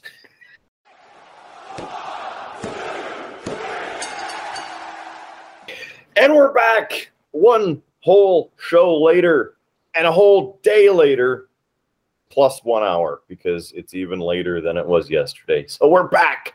Your good brothers have returned. And this time we are going to discuss the AEW Full Gear pay per view. Uh, I am still the man, the myth, the legend, Mark Kidder, and I'm here with my brother. He is still Howard Blues. although lacking any Mountain Dew. Uh oh, you ran out. well- you ran out of dew, and you ran out of alcohol. Well, you know, it, let's face it, kidder. It's midnight. I uh, I would like to get to bed at some point tonight. Ah. Uh, especially since like you were at full gear enjoying the show. I've been sitting here in my basement. hmm One of us had a far more exciting evening uh, and probably a much easier time staying awake. You know, I'll, I'll give you that. I will give you that. And uh, I didn't really feel any of the mid pay per view slumps being in attendance.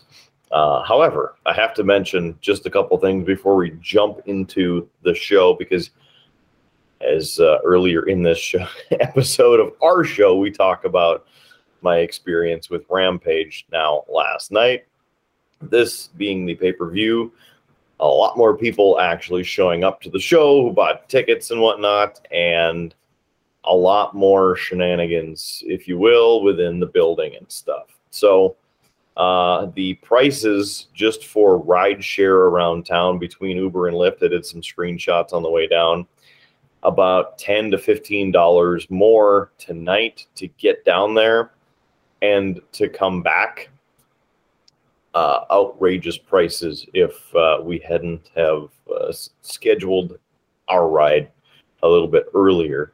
Uh, in fact, I took a screenshot of what Uber was looking for, and the highest on the list was 112 or something dollars.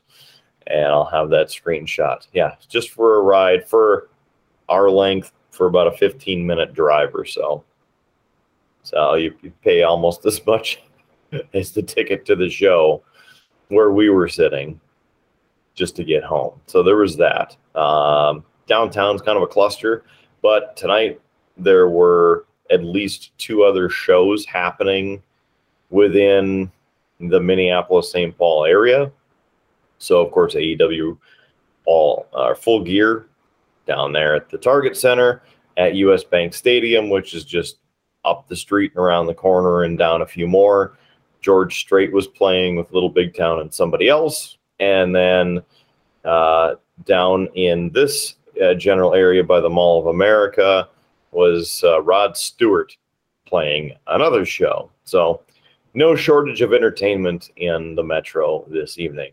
So when we got to Target Center, we got there just before doors opened, I guess, technically dropped off on the curb just before doors opened. And when we walked in, up the steps, there were people everywhere and walking around and, and just just nuts, right?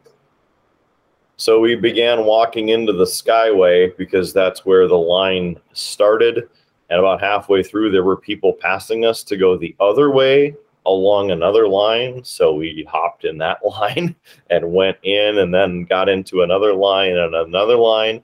And by, I want to say, 540, 542s, I think we were walking up the escalator. We had, uh, it wasn't shut down. We were we were riding the escalator tonight. Last night when we were leaving, the escalator was shut down, so we had to you know use it as stairs and go old school. So we got in, got up there, and first thing I wanted to do is look at the merch because even though I was there last night, the merch sometimes changes from night to night.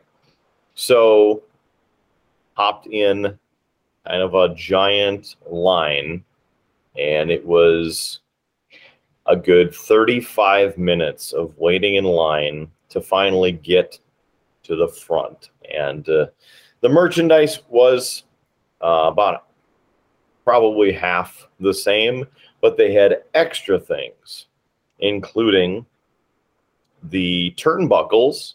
They had a bunch of different uh, copies of the turnbuckle signed by a majority of the AEW wrestling roster for the show.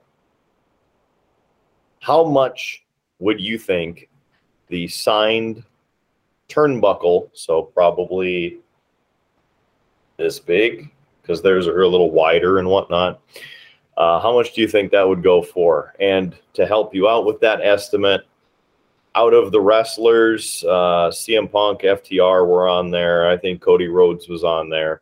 Uh, I don't know if it was the entire. I, well, it couldn't have been the entire roster, but I would say between ten and fifteen wrestlers signing. Hmm. Hmm. What would your estimate be? Uh, six hundred and sixty dollars. That's good, but you still go in low. One thousand dollars, Bob. You know, I went with 660 because uh, Anycubic just released their new 6K uh, resin 3D printer, and that's what it's going to sell for is $660. So, Ah. Yeah. Good guess. Good guess.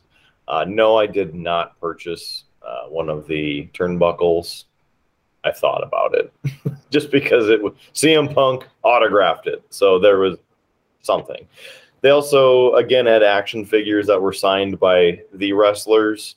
Uh, the selection from Rampage was there still for hundred dollars, but they added in a Chris Jericho selection for two hundred dollars if you wanted that action figure. And then, of course, the T-shirts.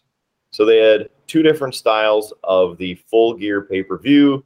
Front has the logos and whatnot. The back says, "I was there." Well, I was there, but my T-shirt size was not, which I call absolute blasphemy. Because if this were WWE, they would have had not only more merch tables set up, but they would have had T-shirts running out their noses and their ears and eyeballs. So I happened to pick up, not for me, although I could probably fit into it, Hmm. a shirt for the wifey. So there's there's the front of design F. Uh, G was uh, a little bit different and had some of the wrestlers on it. And then there you go. I was there with today's date and Target Center, Minneapolis, Minnesota. So there's there's that. We'll just put that back there for for while we're doing this. Um, they had a bunch of other merchandise as well, uh, oversized um, belt buckles uh, for the AEW Championship, uh, stickers, the usual types of things that you would see at the show. Uh, they had this shirt as well with the the ringer design, but nothing on the back. So no, I did not purchase another CM Punk shirt. Just the black one from earlier in this episode, which happened last night. And then we got again got our our little tickets here for where we were sitting and whatnot, even though we knew where our seats were. Got a lot of photos, and so uh, we may or may not share some of those in this thing, and uh, they're floating around on the book face and various other social media. Other than that, that's kind of a quick wrap up. I'm very annoyed with how Target Center has set up to handle that many people because even though we were in the door and uh, again, we're right to the merch table, by the time we got out of the merch table and uh, we're getting a beverage, the buy in match had already started. So, I mean, yeah, we, we were we were in line for 45 minutes. It was more than half an hour. So number one, they only had two merge tables, and both of them sold out of the I was there t-shirts fairly quickly, which is kind of embarrassing. I mean, you have I don't know how many people are in there, 15 to 20,000 people coming to an arena, and you can't plan for at least half of those to be sold. I mean, I, I would assume. Um, the other thing is, you know, bringing people in the way that they have the entrance area set up. Everybody who is seated in the the bowl of the arena has to come up the escalator to the second floor and then filter through security and then go up an escalator to another level where the concessions are and the merch tables and whatnot. There's so many people in there. Nobody knows what's going on. There's no uh, queuing set up, no ropes or anything. Like, absolutely hate it. You can't control people from just hopping in a line and then going forward because people budge in between and it's just there's just too much of that. So I was very annoyed by that. The the queuing system is absolutely horrendous, and that kind of ruined the experience a little bit of people not knowing where to go and just oh, just follow these people and then just whatever. So uh, aside from that, we got to our seats during the buy-in, so we got to catch uh, the end of it and uh, see some cool stuff. So let's talk about the show, shall we? Sure. And while we're doing that, you like some bread? No, I'm good. Are you sure? It's I'm sure. it's some delicious Outback bread. I'd rather have the blooming onion at this point. we had some petals earlier. Hmm. Mm, This is uh this is a new low for uh Beer Blues and BS as we have now become a social eating podcast. Watch this kid kidder eats this bread. I'm gonna get this bread. Let's get this bread. Come on. Uh yeah. I just opened this. Look how little butter is in this. That is uh, not a lot of butter for that loaf of bread. I didn't know there was a butter shortage in the Minneapolis area. Cheers, my brother. What was your thoughts on the first match? Oh, I was gonna just kind of keep it on you so that everybody gets to watch Kidder eat a loaf of bread. Oh, Um, don't worry. This is Outback bread. It's going to be gone by the time we're done. I might have to get the other one. I, we got four loaves. Excuse me.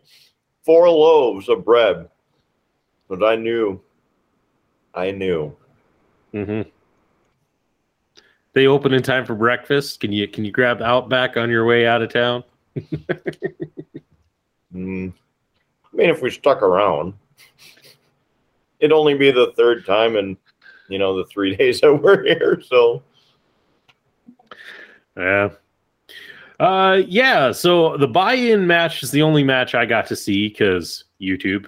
Um and I I watched that kidder. I think you we're on like the second to last match of the night, and I'm like, oh yeah, I can watch the buy-in. So I, Hmm. uh, I, I pulled that up and, and watched through that. Uh, pretty decent match overall. Um, I don't know if you you saw who uh, ran in at the end and interfered. No. We were. That's just, that I know. We were trying to get back. no, Yeah. Hmm, because I don't I don't do this person's impression nearly as well as you do. I don't have that high pitch range. I don't think you do either tonight. Okay. But uh, was, it Vickie Guerrero? it was Vickie Guerrero. Because I remember seeing Vickie out there, and I went, "Hey, there's Vickie Guerrero." Yeah, see, Google didn't even like that. It just muted you on that one. uh, yeah, she she interfered uh, slightly in the match, but Hmm. uh, overall good match. I didn't take that kind of notes because Howard's tired and is kind of living off copious amounts of uh, caffeine to even be up uh, at this hour. Um, but in the end, uh, it was uh, rolling up and getting the pin on Nyla Rose. So Kushida and Thunder Rosa get the victory. Hmm. So, but I mean, barn burner of an opener. I, you know, it. Uh, they clearly went out and tried to steal the show right off the bat. So it was. Uh, it was a pretty good match. Pretty good match. That that's why when you said that uh, ran out to interfere, why I was confused because it's probably about when we came out, and so Vickie was already there ringside, wearing the silver disco ball. Yeah, and I didn't like closely watch the match. Not gonna lie, because as I said, tired. So I may have just missed that fact. It was just kind of more like, oh, Vickie Guerrero out of nowhere. She must have hmm. ran out. So, but I guess it is Vickie Guerrero, and she doesn't really just run out of anywhere, you know. What's with the Vickie Guerrero stoking the fire tonight? Well, it's not that I just I what what is is Vickie in her? She's got to be in her fifties. So you know, I just hmm don't don't And they- foresee her like you know like running all the way from the back down the ramp hitting somebody with something and then running away i mean that's just i don't i don't i don't see that The same I goes for wrong. me, but clearly because I'm sitting here leading, eating a paper or a, a loaf of bread out of a paper bag. So, you know, it is what it is. Yeah Um, interesting fact is uh, today, I believe it was today, the 13th, now, yesterday, uh, the anniversary of Eddie's passing in Minneapolis. So, lots of tributes tonight to the late, great Hall of Famer of the WWE, Eddie Guerrero. May he rest in peace. I, I will say kidder not to go too on too much of a tangent because howard would like to sleep tonight at some point. Um but aew does do a, a a pretty phenomenal job of tributes to to fallen um comrades and past wrestlers. So that's something that they're actually really good at uh at doing. Um i'll just kind of go down the list here although i probably we'll do this match and then jump to the bottom and work our way back up because it feels kind of weird if we talk about the main event as the third match as we talk Uh-huh. about this. So, uh, next one we had on the list here was uh, Pac and Cody Rhodes versus Malachi Black and Andrade. hmm This was a good match. Uh, didn't really know what to expect out of it, just because having Cody and and Pac suddenly teamed up, you're like, it's kind of weird, you know, because I don't really know the history in AEW. Interesting fact, of course, is all four of them in the match previously feuded and worked together in WWE when they are, were over there. Which then I see you have the, the, the questioning look. You you just keep talking. Okay. Statistician Howard might call you out on something, but you you just keep talking. Howard the ref. Here we go. Uh, the other um, interesting point, uh, what I remembered is when Cody was traveling with WWE live on the road, he appeared in Bismarck as Stardust, and I was uh, yelling at him from the eighth row, and he crawled over like six rows and was at me. So that gave me a nice chuckle in my head. Cody, of course, even though he's uh, basically a good guy, was getting booed most of the time during most of the match whenever he did anything. Arn Anderson was out there, ran some interference, and pulled out the Glock. He did the old Glock. Uh, this was a great match with some great spots in it, up and down, back and forth. Uh, out of the match, some people were really uh, giving Cody the business from the stands because for a while he got, you know, destroyed and was laying there on the ground right in front of pay per view guy. And everybody was yelling at him, Yeah, it wouldn't be this bad if Cody would actually get his pussy ass up, stuff like that. There's a very, very kind crowd in Minneapolis tonight. Well, the the thing about it is, is that um, they have really been pushing for uh, Cody to turn heel, and he he has stated pretty flat out that no, I'm not going to turn heel, which is kind of a very heelish thing to do. Um,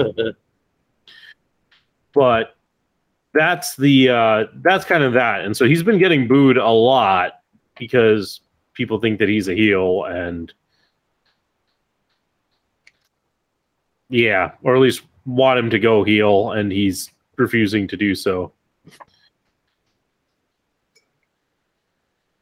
So uh, the thing i was looking at kidder uh, i was pretty sure of it uh, cody never wrestled andrade in Hmm. wwe they he came after. yeah Was he in NXT at least? I don't remember. andrade Hmm. yeah andrade was in nxt So that's probably why he missed actually wrestling Cody on the main card. Yeah. Well, it was if I if I look back here, Cody left the company in 2016 is when he left WWE. Yeah, he came in in 2015. Okay. So it, not as like they were in the same company, but he wasn't he wasn't at a place to to wrestle Cody. I gotcha. Uh, this match uh, uh, on the uh, website that I happen to come across here, they have all the times for the various matches. Uh, interesting note is this match was 16 minutes, 52 seconds, and uh, there was a little bit of a switch up. Uh, the old partner hitting partner, so like Pac did a pretty sweet move off the ropes. And I don't remember if it was Malachi or if it was uh, Andrade, but of course pushed Cody right into it and straight on there. But Pac picks up the win, and uh, Cody and Pac defeat Malachi and Andrade. Mm, yeah. No points scored on that one. No. Nope. Okay. Uh, uh, jumping down to the bottom here, and we'll work our way back up towards the uh, the main event. Uh, we have the Falls Count Anywhere match of Christian Cage and Jurassic Express versus the Super Click. there were some really really good spots in this match um, a lot of super kicks it was like chuck norris walked in and had a fight with uh, I don't know everybody from the movie Roadhouse. I mean, it, it was just left and right. They brought out the tax uh, because it was you know a hardcore match, and Jungle Boy got a mouthful of tax. They shoved him in his mouth, and then they did the squash super kick as Adam Cole was doing uh, the old Steiner recliner on him. Um, they also did a spot where, again, pulling out of the magic black bag, they had knee pads with thumbtacks sticking out of them, so they pulled them up to their their knees. I know I showed my shoulder, but I'm not going to pull my knee all the way up here. And then did a a three way roundhouse kick to um, uh, Luchasaurus. Yep. Okay. I was thinking Funkasaurus for a second, and I'm like, no, no, no. Is it Luchasaurus? He's a he's a dinosaur. Damn it. Uh, aside from that, Christian got some good spots in. Uh, did a couple spears, had a kill switch in there. They did a couple spots off the ramp onto the floor. Uh, some tables got busted. Very good match there, and ended with uh, Christian grabbing one of the young bucks and blasting him up there on basically on top of the ramp, right, right in the middle of the ramp. And uh, Christian walks kind of in the back, grabs two chairs and comes walking out, tosses the one to the side, chair underneath the head, and the Conchairto coming, as you know. And Jungle Boy comes up and goes, Hey, let me do this. Christian's like, okay. So he reaches over as he's holding the chair, passes it over, and then wham, Conchairto. You did that just to show off that you got a uh, souvenir chair. Yeah, maybe. But Jungle Boy gets the victory, and uh, the SuperKliq lose. Christian and team pick up the victory. Okay. But oh yeah, it, that's right. It just so happens that that I got this chair. yes, not only the uh, a, you know AEW chair there for full gear, but there's a couple signatures on there. Mm-hmm. Mm-hmm. Hmm. All right. Uh, the other next match on our list: Darby Allin versus MJF. Ah, yes, this is the match that started the show. And for some reason, every time I hear MJF's music start, I just laugh. It just makes me laugh. I, I don't know why. Doo doo. doo doo doo doo. There's an asshole coming. Know. this one had some good spots. Of course, uh, Darby Allin ran into him at Mall of America on Thursday. Little guy, but man, that guy can absolutely fly. Um, I was expecting Darby to win. I believe I had uh, Darby in the predictions list, and didn't quite go the way that I wanted to. Uh, there were some shenanigans with this match, uh, as in, uh, what the hell's his name now? Uh, Shawn Spears and the other guy came out with uh, chairs and baseball bats. And as they're they're casually walking out, not paying attention, Sting came out whack with the baseball bat, gave him a couple chair shots, baseball bat shots, and then shoved them out. But during this match, some high flying, some neck snapping, it basically, uh, and then little foolery and shenanigans. Not quite with the ref, but again, well, the ref isn't completely paying attention, and MJF gets the one, two, three, picking up the victory. All right. Uh, for the AEW Tag Team Championship, we have the Lucha Brothers versus FTR. Yes, this one, I believe, was the second match of the night. This one, again, having some quality spots uh, across the ring. Uh, doing the, you know, it's hard to, they have a bunch of uh, Spanish sayings that they do throughout their matches. The crowd knew them. Uh, I didn't. Just not that familiar with them. So that's how it goes. But they did have some really good spots in there. a couple tributes to Eddie Guerrero uh, in this match, uh, including uh, the five star frog splash. So there's that. Um, back and forth, very good. Uh, the revival putting on a good match as they always do. Not the first time I've seen them wrestle uh, live, and I hope it's not the last. But yeah, they they put on a good show. The uh, Lucha Brothers pick up the victory in this one. They retain the uh, AEW Tag Team Championships. Okay. Uh, we had the big Minneapolis street fight as the inner circle uh, goes up against uh, Men of the Year and American Top Team. yeah. So this one was kind of bizarre. And I say it's kind of bizarre because of how it started out. So the um, Men of the Year, All American, whatever the hell, they came out first. And made me laugh because uh, the one, you know, leader of the, the group is wearing like a velvet tracksuit. like, what are you doing? At least wear like an 80s tracksuit, you know, that, that would have, but like velvet. It's bizarre. So then Jericho and company came out and they all line up in the ring and ding, ding, ding.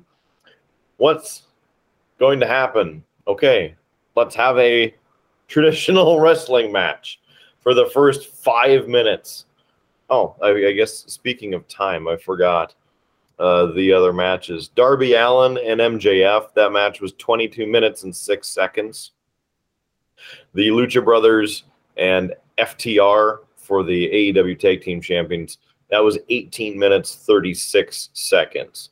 So now, as uh, we're talking the inner circle and men of the year with the American top team, this match, 19 minutes, 52 seconds. So again, not really long, but not that short. It had to have been about the first five minutes was a re- real wrestling match or traditional wrestling match, and then suddenly chaos ensues, and then it's five on five, and everybody's like, "Finally!" Like, what the hell? It's a street fight. It's not a regular match. and then the toys started getting doled out.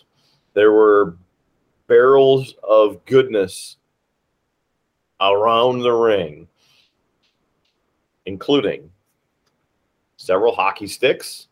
So, yes, the hockey sticks got used quite a few times. Garbage cans were pulled out from under the ring. There were, uh, I couldn't see the other one, but at least a ski, like a snow ski, a wider one hmm. that was used creatively several times. Uh, let's see. Kendo stick, of course, was there and was used. There were uh, a couple metal pipes. there was a football, a Vikings helmet that got thrown out into the audience, and then some dude was wearing it. Um, because why not? I guess, right? Oh, you don't uh, have to uh, hold it then. yes, yes. It may, it's very simple because then you put it on, and in case there's any other junk that comes thrown at you, you just put your head down and you know take it out. So let's see what else was there. You know, there weren't any like, street signs. I would expect in a street fight. You know, maybe the classic stop sign or yield sign. Nope, no signs like that. Nothing. So we had to, you know, just go with it. However, Jake Hager reached in the box, and I saw on the screen when they dumped out one of the bins some of the extra crap that was in there, the smaller, smaller stuff. And I see something tumble out, and I'm like, is that what I think it is? Uh, weird. Yeah, Jake Jake Hager happened to go pick up that item bring it into the ring, and of course they show it on the screen. It's a toaster. Son of a bitch grabbed a toaster and then, you know, bashing people goes to hit the second one, and of course gets blasted, and then the thing goes flying and bounces out of the ring. They did a couple spots. Jake Hager and uh, uh, somebody else were fighting, and they ended up going up through the crowd and then into the main level, just down to the left of where we were sitting. And uh, I guess the match before that we just talked about with Christian, he also took the fight up into the ramp and did a huge spot off of uh, one of the tops of the vomitories. So that was that was neat. And, you know, that was a few like five sections over, but um overall I I enjoyed the match. The inner circle picks up the victory with that one. Okay, uh, this brings us to what I'm going to guess was Kidder's most anticipated match of the uh, evening. We have CM Punk versus Eddie Kingston. If it weren't uh, for Eddie Kingston, it'd be the most anticipated match of the past eight years. but yes, Eddie Kingston came out first and then I knew it was time, and I felt felt the anticipation. It was just it was it, it was an awesome moment. I've been waiting for it forever since actually going to a live wrestling event. Uh, this one was kind of brutal here and there, you know, with Eddie being more of a brawler CM Punk bringing that Chicago brawling as well and MMA um, uh, experience. This match was 11 minutes on the dot. So it was a fight. CM Punk got ripped open and he was bleeding all over the place. Uh, he also did the three shoulder tackles off of the ropes like a certain other person in another wrestling promotion, you know, who you can't see. In fact, after those shoulder tackles, and he was sitting there on the ground, CM Punk, he's got his hand up in the air, just and it's just up, and he's looking looking around, you know, doing the thing. yeah, he just ended up giving Eddie the finger, so it was all right. But of course, CM Punk wins this match. Yes, to me, it was still the match of the night, even though Eddie Kingston does not have that much stamina and blew up pretty early. But couple interesting things. Like I said, CM Punk got busted open. Eddie Kingston wiped the blood off of CM Punk's face and was smearing it on his own face. um, you know, some kind of weird stuff, but it was still good. Uh, we had the world title tournament uh, final, and that would have brought us into conflict Bryan Danielson and Miro. Yes, uh, I believe this would have been your favorite match of the night. Uh, not only for the wrestling that took place, but for Bryan Danielson. I'm sure that's what you uh, were hoping for, right? So this one, uh, it went uh, 20 minutes and six seconds. And uh, of course, the winner becomes the number one contender for the AEW World uh, title. A lot of great wrestling in this, uh, some high spots in it, high flying, and of course, back and forth with the match. Uh, some people were making fun of uh, Miro for you know where's your, where's your wife, or he'd he'd put uh, Bryan in, into a move, and then uh, people are yelling, you know, he's not as flexible as your wife, or you know, some stupid thing like that. There's some weird people in Minneapolis. I don't know, but I I was gonna say I and, and I don't know. Um, being that this is the first time one of us has been at an AEW show, but I think AEW brings out a little bit different crowd. This isn't your same kind of WWE crowd. I think they uh, they're smart marks. They they know they know the the stories, the behind the scenes. They read the dirt sheets, and they're willing to call stuff out. Probably much more than you hear at like a WWE event, especially since the WWE will mess with the audio recording uh, of that. So Yeah. Yeah. Yeah. So uh, all in all, it was a back and forth match. There were some good submissions back and forth. Uh, uh, Miro, you know, doing a couple submissions, and then Bryan doing some submissions, and ending up actually tapping Miro out. So Bryan Danielson with the win, and we'll get a championship opportunity in the near future. Again, that match was 20 minutes and six seconds. Uh, one thing I wanted to mention because as I was remembering the different submissions back and forth, going back to the Darby Allin MJF match real quick, it was a brilliant spot because uh, you know the the tight package pin right? You're, you're kind of balled up so so you're like a little ball on the mat. And they were going back and forth. One two one two one two one one two i mean it was back and forth for quite a while as they were doing this roll up pin they actually after doing the one and two back and forth started rolling around the ring like a freaking ball of yarn it made like two full circles. And I'm like, I have never seen this before. Th- This is this is great. So I appreciated that, and I and I knew you would have appreciated it as well if you were down here. Think, think, think of this. It's kind of ridiculous, but at the same time, the amount of skill just to do something like that.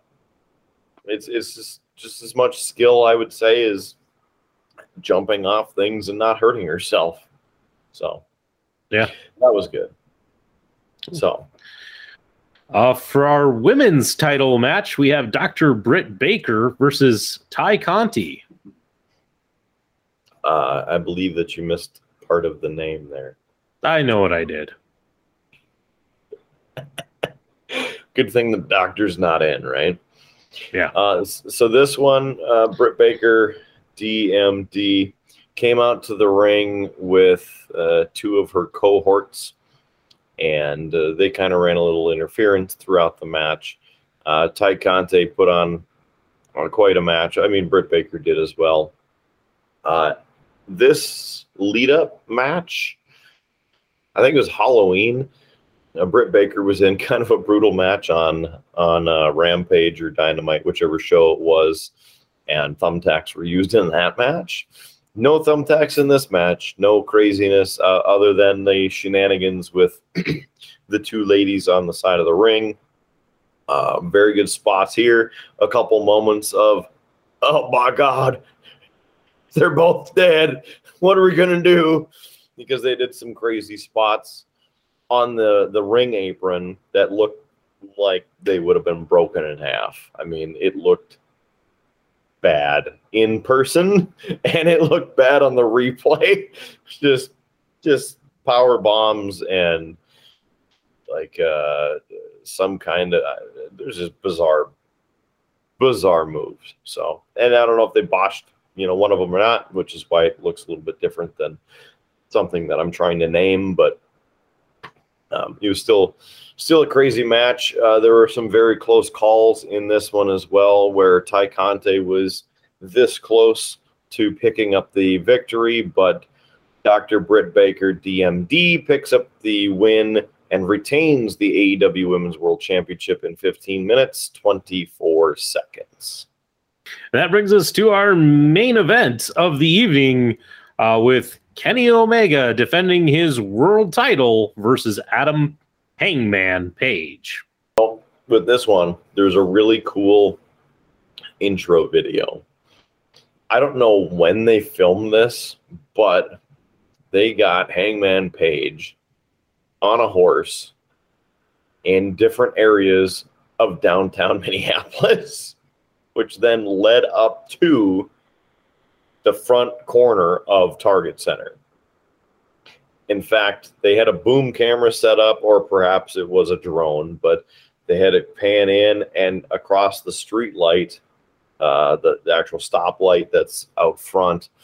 And most of them in the downtown area have these message boards, LED message boards on the side, kind of where the road signs would be for which street you're on.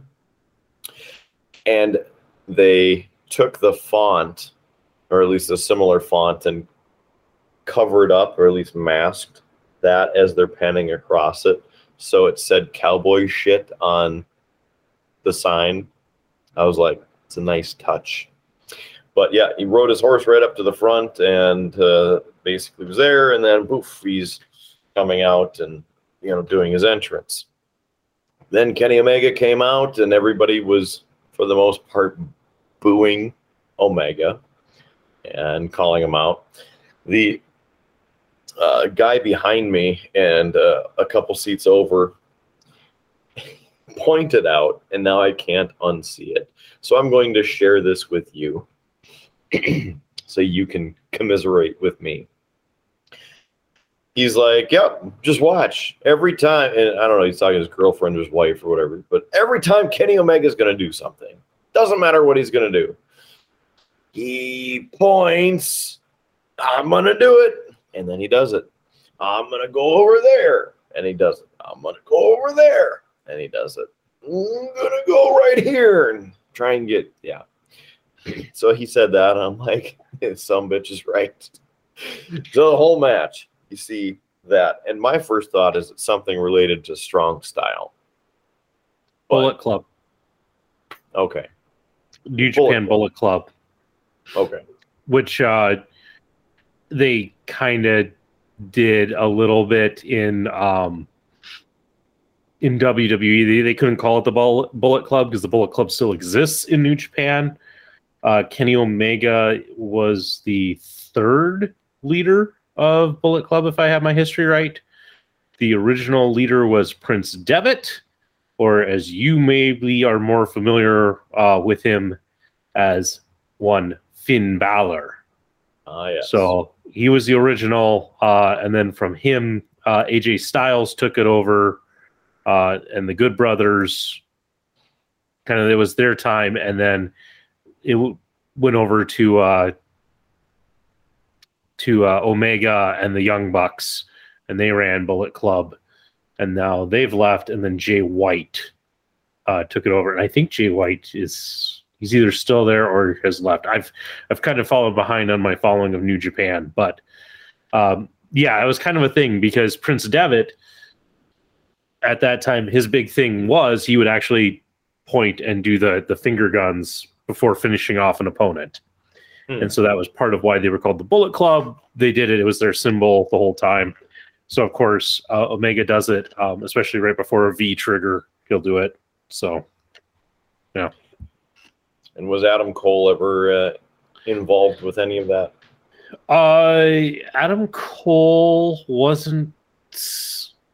I don't think he was officially part of New Japan and therefore not officially part of the Bullet Club, but he's been a member of the Elite for a long time. Um, and so he would have picked it up from from the Elite, so which is Omega, the Young Bucks, uh, and such.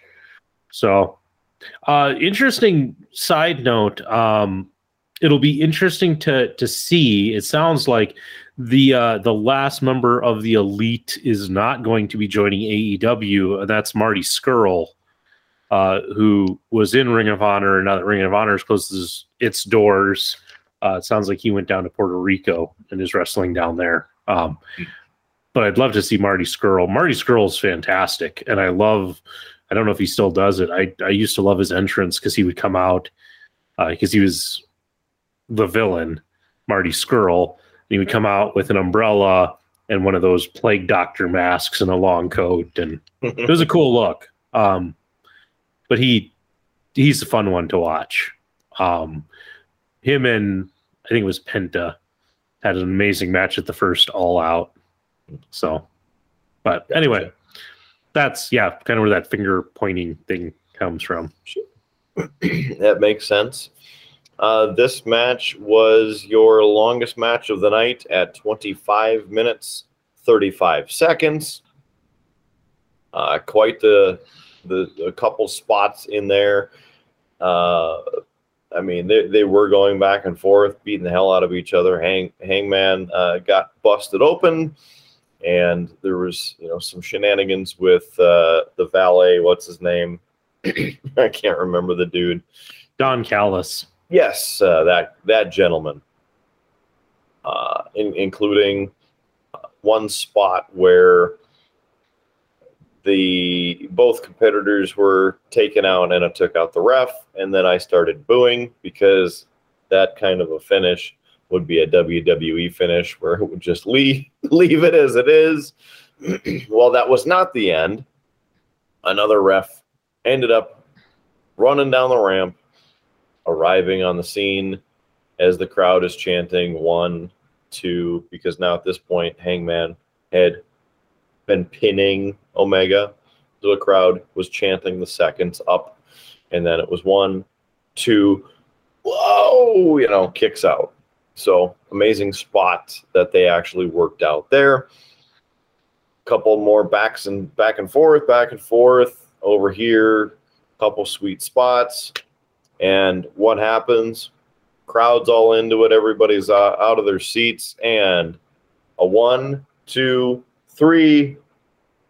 Your new AEW World Champion, Hangman Page. It was it was quite quite the crazy finish. So again, that match, you know, just over 25 and a half minutes. And uh, I was interested in the whole match. Oh, sounds like a good one. Um, yeah. Well, Kidder, uh, looking at this, and I'm not going to sit and do the math. Hey, future Howard, put the final scores up here. Uh, clearly, Howard uh, Howard did not do well uh, this evening. Uh, so, Kidder, you're the winner of the night.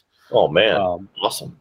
I can I can tell just on kind of a rough straw vote. As I said, future Howard's got that final score up here. He can deal with that. Um, We got graphics and stuff. We can our the graphics team will get something mixed up, yeah, figure it out. Yeah. so that that if you want the final score that's uh that would be the place to look um yeah because i don't have the effort here or effort the energy here at one or the brain function at one in the morning uh to to want to sit and scroll and try and figure that all out so The only other uh, piece of note for this show in uh, Minneapolis, uh, Jay Lethal is now all elite. Yeah. And I'm like, I, I, I guess I don't really know who he is. I mean, like, uh, the, the name's familiar, but I can't be like, oh man, I know everything that you've been in and where you've been the past five years. So, uh he's been on impact for a long time he he started off there if i recall uh really made a name for himself um impersonating the macho man randy savage yeah. also did a really killer uh Ric flair uh impression one time Oh, all right. It was- it was Maybe that's where I've seen him because Ric Flair was in the ring with him, right? Uh Ric flair was in the ring and he was up on the ramp um Yeah. at least in And that they were one wooing back and forth, right? It was like Yeah, a they had- woo us. That's they where I a- remember him from. yeah I, I mean but he's yeah, but he's had some pretty good runs. I think he's been the TNA champ and such. So he's had dealings with AEW before. So it's not a big surprise that he jumped ship. I gotcha. Also, uh, in the crowd this evening, front row was Baron von Raschke. Hmm. Uh, he was hanging out front row and, you know, pointed out and gave the wave, and then of course did the ah, and you know did this to the camera basically. he also got uh, involved a little bit in that. I don't. I can't remember if it was a street fight or I think it was the the street fight.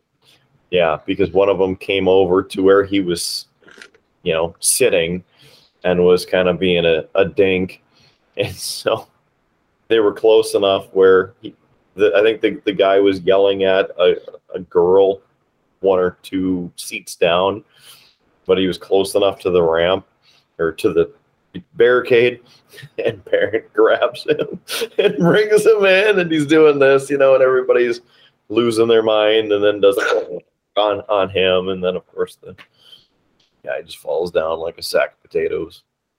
Hmm. I think that was during the Young Bucks and uh Luchasaurus match there.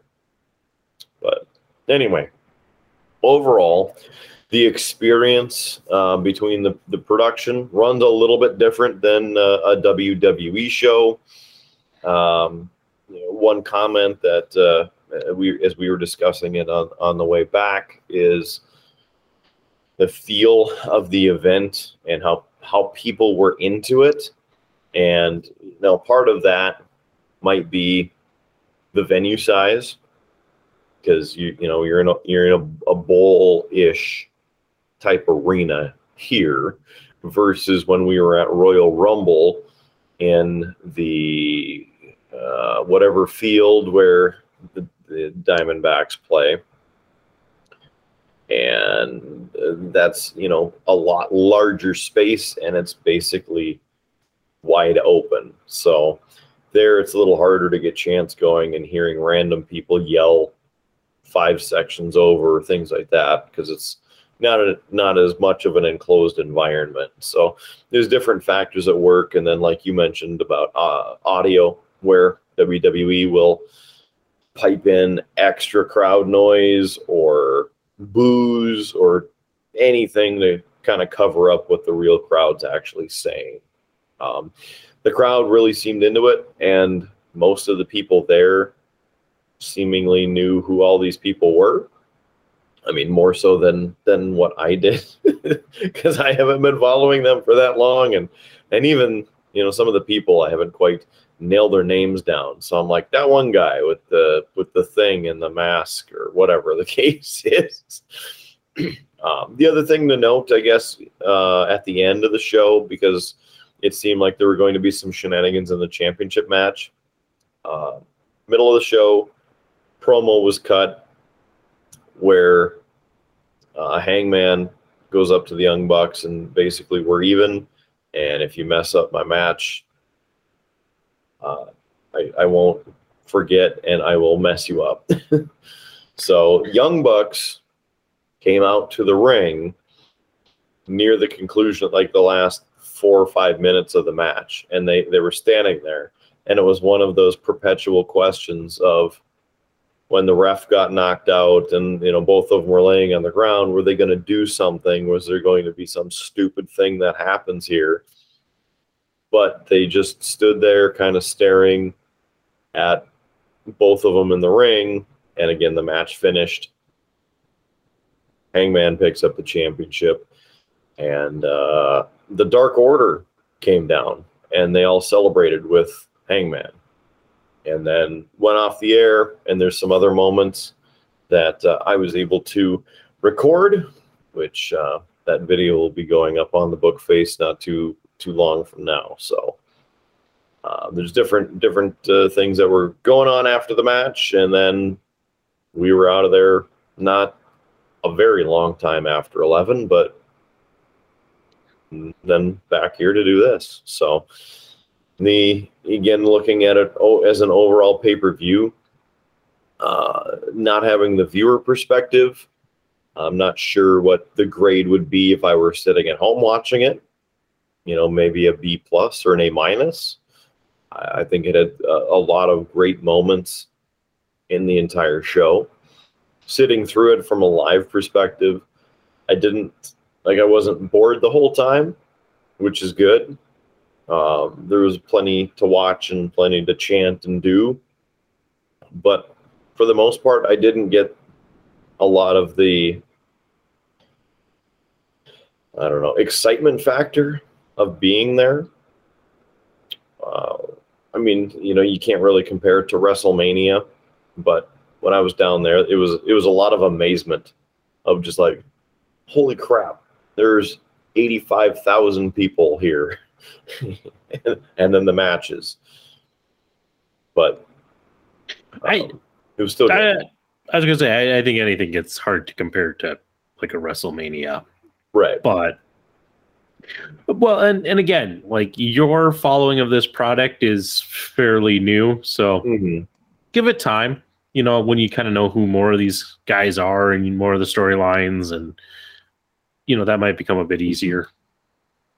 That's part of what I was thinking as well, because going to a live Raw or SmackDown and then getting the pops and oh that's so and so and and they hate so and so or whatever the case is. You know, there's more of that knowledge, and maybe that's what it was.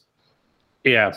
Well, I mean, because I mean, I've been to a few of the house shows and such, but yeah, when it's a theme song that you know, you know, and you're part of that pop because, oh my gosh, it's so and so, we're getting to see that, you know, that just makes it feel more exciting than, uh, and, and you know, I've been in shows where it's like, you know, you'll hear it's like, whose music is this again? Um, Yep. I you know, it's like, oh, most of their themes. Yeah. So, you know, but that takes time. takes time to learn all of those themes and such. I think my problem with it for AEW, for most of the themes, you know, a, a lot of it seems like it's production music. Like they went into the production library and found a sweet song. And they're like, yeah, I really like this song. And it's not really memorable. I mean, it, it, doesn't sound bad, but, you know, for me, getting into it, hey, you hear the Flight of the Valkyries remix and uh, Daniel Bryan.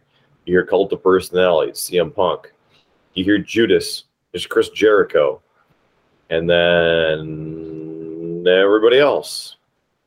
Aside from, uh, I guess, Jim Ross's music, which is the Oklahoma University Boomer Sooner theme song. you know, those are their school song. Like, you've been using that, as far as I know, for quite a long time. So it, it's, well, again, one of those things of, I don't really know their music, and a lot of it is kind of throwaway music where to me it's just production tracks that you put underneath commercials or something. Yeah. We'll get into it later. Uh, I was gonna say, well, Kidder, uh, we've been talking for quite a while, and it's one in the morning, and Howard is tired and wants to go to bed. Yeah. So I think it's time that we wrap this up. I don't know that we need to do cheap plugs because bonus episode. Mhm. Hey, stay tuned. They'll be on the screen. A bonus a bonus plug of just visit us on our website beerbluesbs.com beerbluesbs.com find us everywhere wherever uh, audio podcasts are the video is on there we got merch all kinds of great stuff including some links to some other sweet things like the krdn eyewitness weather now stream beerbluesbs.com please check that out so I suppose we're at that point where uh, I got to pack this thing up, get ready to go because the highway's right over there. It's not the Tuscan Highway. We'll get there within the next week or so. So for Howard Blues on the other end of this Wi-Fi connection, I'm the man, the myth, the legend, Mark Kidder. Thanks for joining us again. This bonus edition, AEW style, brother on the Beer Blues and BS podcast, the Triple B, as it were. These couple of good brothers are saying sayonara for the evening. Have a wonderful uh, rest of your day, night, morning, wherever and whenever you are. Keep your glass at least half full. And uh, we'll catch you on that old dusty Tuscan highway next time on Beer Blues BS. See you later. You have been listening to a UA production of Beer, Blues, and BS. If you enjoyed the show, help others find out about it by rating the show or leaving a review at your podcast listening service of choice. Thanks for listening, and may your glass never be empty.